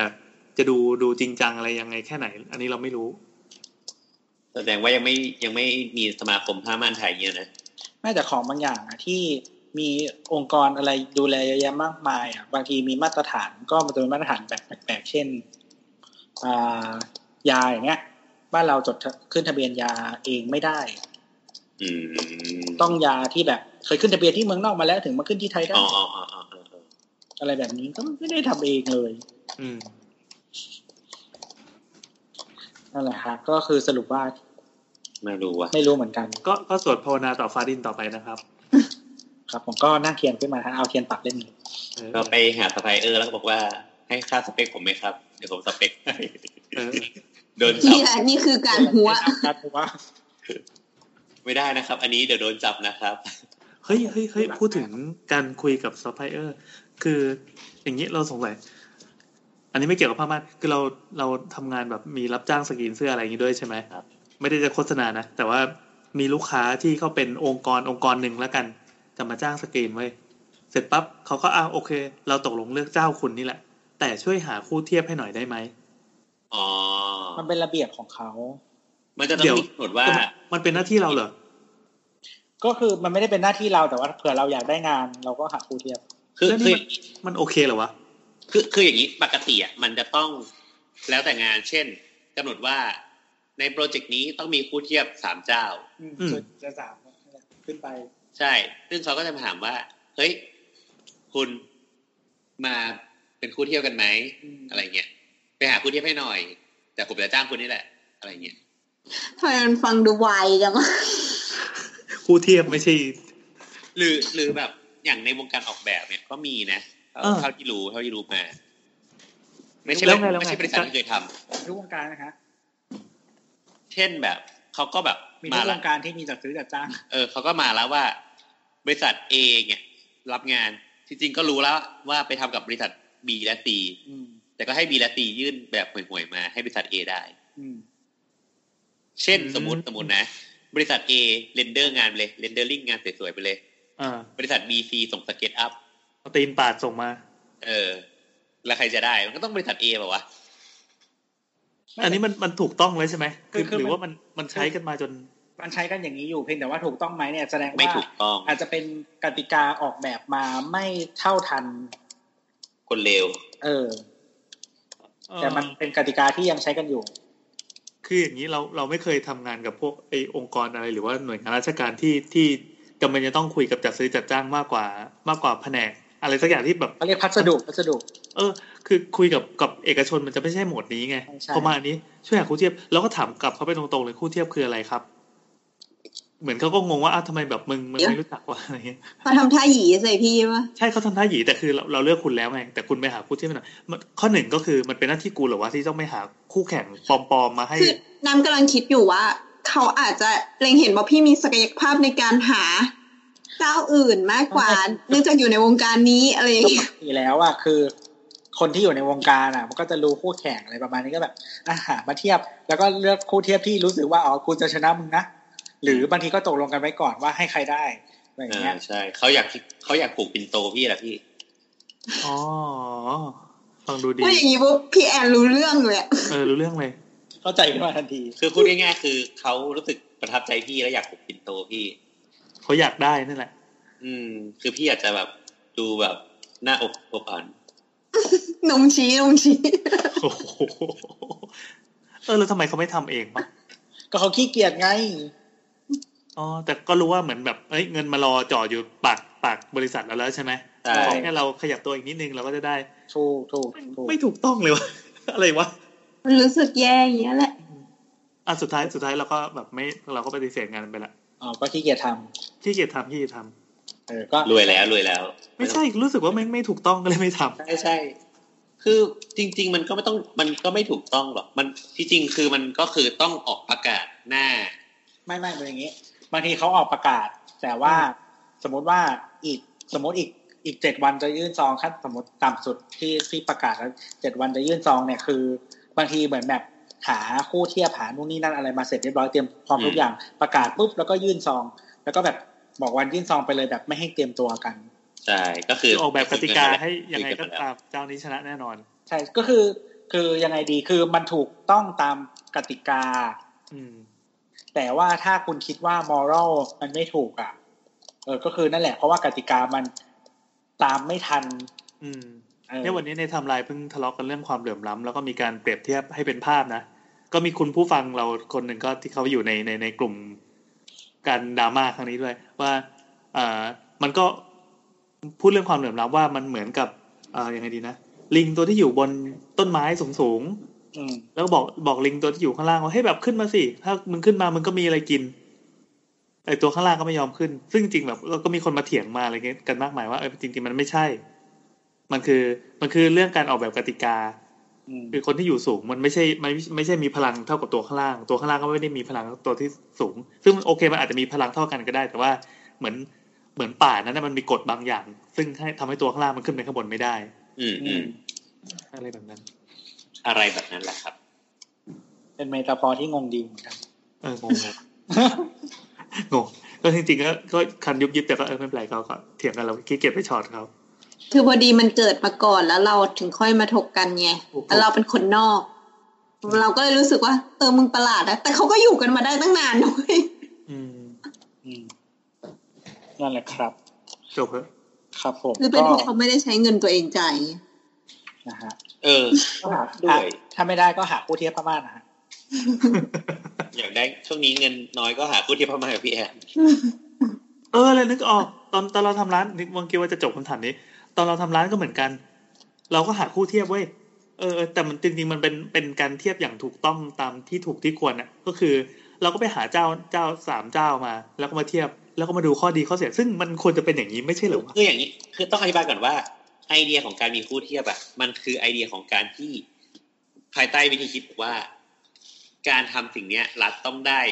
เขาเรียกแหละไรผลประโย ผ ช ล น์ ประโยชน์ที่ดีที่สุด อ่า มันก็แต่คือเหมือนเวลา implement จริงอะมันจะประหลาดมันจะมี คือแล้วก็จะมีอย่างพวกแบบพวก TOR อะไรอย่างนี้อีก ที่เหมือนแบบล่างมาล็อกได้อะไรอย่างเงี้ย เออเออเออ DLR ก็คือ Terms of Requirement ใช่ไหมฮะว่าแบบ อืม เราอยากได้อะไรก็คือเป็นโจทย์ถ้าเป็นเอกชนมันคือ brief อะ อืม ทีนี้เนี่ยบางทีเขาเขียน brief แต่คือ brief ของรัฐเนี่ยมันเขียนละเอียด และเหมือนแบบกำผูกพัน เจาะจงอะ เจาะจงมากอะไรเงี้ยเพราะฉะนั้นมันมันก็จะมีเรื่องอย่างเช่นว่าแบบเขียนซะจนแบบว่าอ๋อคนอื่นมึงยื่นไม่ได้แน่ อ่ะเช่น เช่นสมมติว่า หรือมันเช่นหลักสมมติว่าว่า ๆต้องมี ประกวด ส แบบ ถาต้องมีสถาปนิกหัวล้านอย่างเงี้ย เออหรือว่าประกวดแบบเอคุณต้องมีด็อกเตอร์ในทีมห้าคนเงี้ย ม คำถามคือ ไอ้เฮียด็อกเตอร์ในทีมห้าคนมึงไปหายังไงวะ อ่ะคือสมมุติว่าวันเนี้ยมีเปิดเปิดประกาศใน Public โฆษณา something เออหรือบางทีมันบางทีเขาแค่แบบแปะบนเว็บตัวเองก็ถือว่าโฆษณาละแล้วก็มีเวลามีเวลาเจ็ดวันเนอะปะสเปอยู่ๆสเปคมาบอกว่าสถาปนิกต้องหัวล้านทุกคนอ เอย่าง เงี้ อ ยคือมันมันไม่ได้ไงคือเรารู้อยู่แล้วว่าคนที่เราอยากให้ได้อะแม่งหัวล้านด้วย เออ ตะโกนผมเลย ว่า อยากได้มากอยากแข่ง อะไรอย่างเงี้ยไม่ นึก สมมติ นึกภาพ ว่า ว่าแบบพรีเซนต์เป็นทีมอ่ะ ไม่ไม่ ทุกคนคือว่าทุกคนใส่บินนี่มาก่อนมาถึงแล้วจะพรีเซนต์แล้วดึงออก ไม่ต่อให้ต่อให้คนผมก็ต้องมาเช็คแบบว่าลากผมมึงมีผมแบบละเอียดหรือเปล่าที่ว่า ถ้ามีแต่รูปผมก็ถือว่าใช้ได้ คือถ้าเกิดว่ามีแล้วแบบผมแบบขึ้นน้อยกว่ากี่แกรม โบสโบสมึงเล่นตัวเองโบส หลับไม่ได้อะ เออ อะไรอย่างเงี้ยครับ อืม โอเค พอ ก็คนฟังชอบไงร้านเนี้ย น้ำเสียสติไปแล้ว คือตอนแรกกูง่วงมากเว้ย กูแบบไม่รับอะไรแล้วสมองไม่รับอะไรแล้วพอพูดเรื่องหัวล้านอะกูแบบสนุกอะ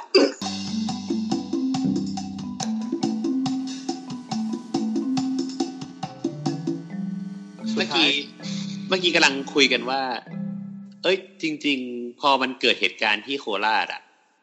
ก็ไปแบบลองเสิร์ชดูว่าการเกิดเขาเรียกอะไรอะการไวโอเลนน่ะ คือการเกิดการยิงกันพวกเนี้ย มันมีผลกระทบกับเมืองในรูปแบบอื่นๆ ยังไงอะไรเงี้ย คือมันมีงานวิจัยเยอะมากประมาณหนึ่ง ที่ตีพิมพ์หลังจากปี ปีที่เกิดเหตุเวอร์เทสเซนเตอร์ตึกเวอร์เทสอะ อืม ในวันวันๆนะ อืม เออ มันก็มีงานวิจัยเต็มไปหมด แต่มันมีงานวิจัยชิ้นหนึ่งที่แบบไปหยิบมาอ่านก็คือ เขาบอกว่า คืองานวิจัยอ่ะมันเขาเรียกอะไรสำรวจประมาณห้าชุมชนในอเมริกา เขาก็สำรวจว่าพื้นที่ ไม่ใช่พื้นที่ชุมชนน่ะ ที่เกิดเหตุการณ์ยิงกันเนี่ย มีแนวโน้มที่จะส่งผลกระทบกับเศรษฐกิจ โดยในชุมชนหนึ่งสิ่งที่มันกระทบอะก็คือราคาที่พักอาศัยอะลดลงประมาณสี่เปอร์เซ็น เขากลัวผีใช่ไหม ไม่ใช่ คือเขากลัวกลัวการ กลัวถู เห ก ตุ ทำ การณ์ ร้าย เหตุการณ์ซ้ำอะ เออหรือว่าเขาเหมือนแบบฝังใจว่าพื้นที่นี้มันแบบไอ้นี่ อืม หลอน แล้วก็ เฮ้ย พอ เรา คราว เรา นี้ เนี่ยเดี๋ยวก่อนเราคืออย่างเงี้ยมันแปลว่า มันมีสแตทบอกอะสิว่า มันจะมีการเกิดเหตุการณ์ซ้ำในสถานที่เดิม ไม่มันไม่ไม่ไม่คือมันเป็นความรู้สึกของคนทำให้คนอ่ะ ไม่มีพฤติกรรมต่อพื้นที่เนี้ยเปลี่ยนไปวิธีการใช้พื้นที่ของคนอ่ะ เปลี่ยนไป อันนี้จิตวิทยาล้วนๆเลยเนาะ อืมคืออย่างเช่นว่าสมมติว่า หรือบางคนก็ เคยไปห้างนี้ แล้วรู้ว่ามันมีเนี่ยกลัวใช่ไหมก็ไม่ไปหรือว่าคนอื่นที่ไม่ได้อยู่ร่วมเหตุการณ์ แต่ว่าเห็นว่ามีเหตุการณ์นี้ก็ไม่อยากไป อืม นั่นแหละ แล้วก็คือปัญหาที่เกิดขึ้นก็คือ พอ พอคนมันเริ่มไม่เขาเรียกแหละไรไม่สบายใจในการออกไปใช้พื้นที่อะ อืม มันก็ส่งผลกระทบกับรูปแบบเศรษฐกิจ เช่น ร้านค้าหรือว่าการบริการอื่น ๆ ในชุมชน ซึ่งมันก็ส่งผลกระทบในระยะอื่นก็คือ คนก็เริ่มโยกย้ายไปที่อื่น ก็ยังก็เลยก็เลยบอกว่ามันทำให้ราคาของอสังหาริมทรัพย์อะลดลง อืม แต่คราวเนี้ยพอก็เลยมานั่งคิดว่า แต่ว่าพอมาเปรียบเทียบกับเมืองไทยอ่ะมันก็อาจจะไม่ใช่เป็นอย่างนั้นเพราะเมืองไทยอ่ะแหล่งงานกับเขาเรียกอะไรแหล่งงานกับ ที่พักอ่ะมันไม่ได้อยู่ใกล้กัน มั่ว เออเพราะว่าเราก็คือเน้นเข้ามาในเมืองมาในแบบชุมชนที่เป็นแหล่งแหล่งงานเลยอะ่ะ ดังนั้นมันก็อาจจะไม่ได้ลดลงขนาดนั้นอะไรอย่างเงี้ย เราไม่ได้มี แต่ ไม่ได้มีค่านิยมที่จะย้ายบ้านไปอยู่ใกล้ที่ทำงาน เราแฮปปี้กับการเดินทางรถตรงรถติดอะไรอย่างนี้ เราเราชอบซื้อเราไม่ชอบเช่า ใช่ อ่าอ่าอ่า เออของเราชอบซื้อ ซึ่งจริงๆไงไอเรื่องของการซื้อบ้านอ่ะ ก็ยังคุยต่อกับเคยคุยกับพี่กอฟของไอทานสิทธิ์อ่ะ อืม ไอ้ทวิตเตอร์ทางติดอะพี่กอฟก็บอ ค ก รับ ว่ามันมีแง่มุมหนึ่งที่น่าสนใจก็คือทำไมคนไทยถึงเลือกซื้อบ้านมากกว่าการเช่า ก็คือเป็นเรื่อง security ใช่เราก็คุยกับพี่กอฟว่าจริง ๆ แล้ว เพราะว่าคนไทยส่วนหนึ่ง อันนี้ในความเห็นส่วนตัวนะก็บอกว่า ไม่มีความเชื่อมั่น ไม่มีความเชื่อมั่นในกลไกของรัฐว่ารัฐอะจะสามารถเลี้ยงดูเราในยามแก่เท่าได้อะคือเรามองว่าอย่างน้อยถ้าเรามีพื้นที่ มันเป็นความมั่นคง ความมั่นคงทางทรัพย์สินที่มัน ทางทรัพย์สินทางเศรษฐกิจ เออ เราก็ม ที่ อง จับ ว่า ต้องได้ อ่ะสมมติขี้หมูขี้หมาแบบไอ้เหี้ยกูแก่แล้วกูไม่มีอะไรอ่ะกูก็ขายที่ กูยังมีบ้านอยู่เว้ย เออกูก็ยังมีบ้านอยู่อะไรเงี้ยค่าข้าวมันคงไม่เท่าไหร่มั้งอะไรเงี้ยมันเป็นวิธีคิดแบบนี้ ซึ่งในในยุโรปหรือในอเมริกามันไม่ได้เป็นอย่างนั้นเออโอเค คือกลับมา เดี๋ยว กลับ คือ มา เขาไม่ได้มองมองอสังหาริมทรัพย์เป็นเป็นทรัพย์เหรอ เอาอย่างนี้ ก็คือ คือ สังหาริมทรัพย์มันเป็นเหมือน necessity ที่คุณต้องมีที่อยู่อ่ะ แต่ไม่ได้แปลว่าคุณต้องแบบ ครอบครองเพื่อทำกำไร ไม่ต้อง invest ไม่ต้องอะไรอย่างเงี้ย เหมือน อ่า เหมือนที่เราอ่านที่เบอร์ลินน่ะ อืม ที่เราสรุปเรื่องเบอร์ลินเนี่ยคืออย่างเบอร์ลินเนี่ยล่าสุด เมื่อสักอาทิตย์ก่อนมั้ยน่าจะอาทิตย์ก่อนเอ่อเขาเรียกอะไรรัฐรัฐสภาเบอร์ลิน อ่ามีนโยบาย มีนโยบายออกมาก็คือ จะเขาเรียกอะไร ฟรีสค่าเช่า เออ จะไม่ให้ขึ้นค่าเช่าของอสังหาริมทรัพย์ในเบอร์ลินเนี่ยห้าปี อืม คือเป็นนโยบายของเมืองนะเพราะ อืม เขามองว่าตอนเนี้ยราคาที่ชะราคาที่พักอาศัยมันสูงมาก อืม ๆ และเขาไม่อยากให้มันเกิด เกิดสิ่งเนี้ยขึ้นไปเรื่อยๆแต่แต่คราวเนี้ยมันปัญหาของมันก็ยังมีอยู่ เช่น มันก็มีอีกฝ่ายมองว่าเฮ้ยถ้าคุณเข้าไปแบบอะไรยุ่งเหยิงกับกลไกของตลาดอะ อ่า เออ มันก็จะส่งผลทำให้ธุรกิจอื่นๆ มันไม่โตไปด้วย อืม อืม แต่ฝ่ายที่เขาออกสนับสนุนเขาก็บอกว่า เฮ้ย ไม่ได้เพราะว่าคนในเบอร์ลินแบบครึ่งครึ่งหนึ่งอะหรือว่าหกสิบเปอร์เซ็นต์อะไม่ได้มีทรัพย์สินของตัวเองก็คือเขาเช่าอยู่ เออ คือเหมือน ถ้าในสถิติจะไม่ผิดคือแบบเจ็ดสิบ70 หรือแปดสิบเปอร์เซ็นของคน คนเยอรมันหรือคนเบอร์ลินเนี่ยไม่มีที่พักไม่มีบ้านเป็นของตัวเองบ้านที่เป็นแบบเงินเราซื้ออะ แต่อาศัยการเช่าอยู่เขาอืมนั่นแหละ มันก็จะต่างกัน พออย่างที่บอกว่ากลับมาก็คือ มันเกิดเหตุเนี่ยราคาที่พักอาศัยมันลงเนี่ย มันก็ไปกระทบกับธุรกิจในชุมชน เอออ ม ซึ่งแต่ในกรณีของไทยอ่ะ กรณีที่คิดออกก็คือ เรารู้สึกว่า เราคิดออกกรณีที่เราอ่านนะผมเอราวันน่ะ อืม เมื่อสักสองสามปีก่อนอ่ะ เราก็รู้สึกว่าคนมันก็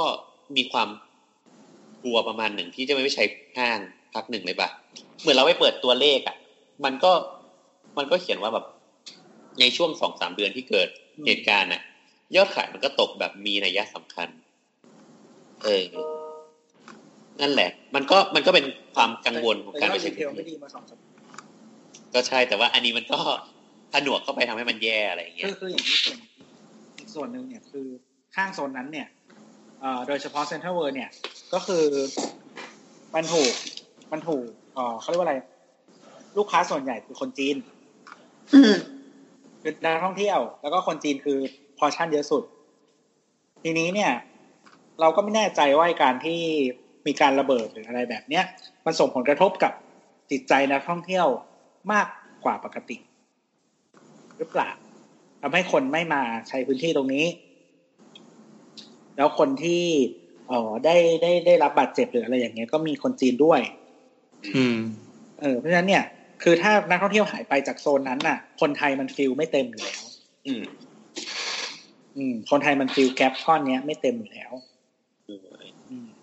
อันนี้คือสาเหตุที่ที่ที่เซ็นทรัลเขาเปลี่ยนชื่อเซนเป็นเซ็นทรัล อืม เพื่อเปลี่ยนแบรนด์เนี่ยเหรอ ไม่ไม่เพราะเพราะว่าคือเซนเนี่ยเป็นสาขาที่ทักเฮฟวี่กับนักท่องเที่ยวมากๆ นักท่องเที่ยวจีนหรือใครก็ตามที่มาเนี่ย ก็จะเห็นแบรนด์เซนทีนี้เซนมีสาขาเดียว อืม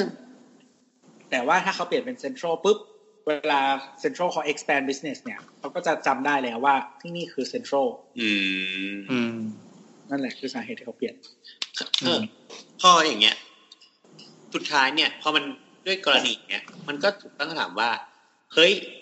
แล้วเราจะช่วยเหตุการณ์อย่างนี้ยังไง เราจะช่วยกระตุ้นให้คนยังมาใช้พื้นที่อย่างนี้ได้ยังไง ในเมื่อคุณได้สร้างความไม่สบายใจในการใช้พื้นที่พวกนี้เกิดขึ้นแล้วอะไรเงี้ยคิดออกไหมหมายถึงว่า โอเค อันเนี้ยมันก็คงจะเป็นกรณีที่วันหนึ่งมีทหารคนหนึ่งถือปืนไปยิง อืม ในที่สาธารณะแต่มันไม่มีอะไรยืนยันว่า มันจะไม่มีการเรียนแบบ อ่า หรืออะไรพวกเนี้ย ห้างศูนย์กลางแจ้งวัฒนะยังมีคนโดดตึกเป็นประจำเลย เออ อะไรอย่างเงี้ยคราว ก็ เนี้ย มีคนเป็นปกติ คราวเนี้ยเราเราเราคิดว่าวิธีที่จะช่วยมันได้อันหนึ่งที่เราคิดออกก็คือ ตอน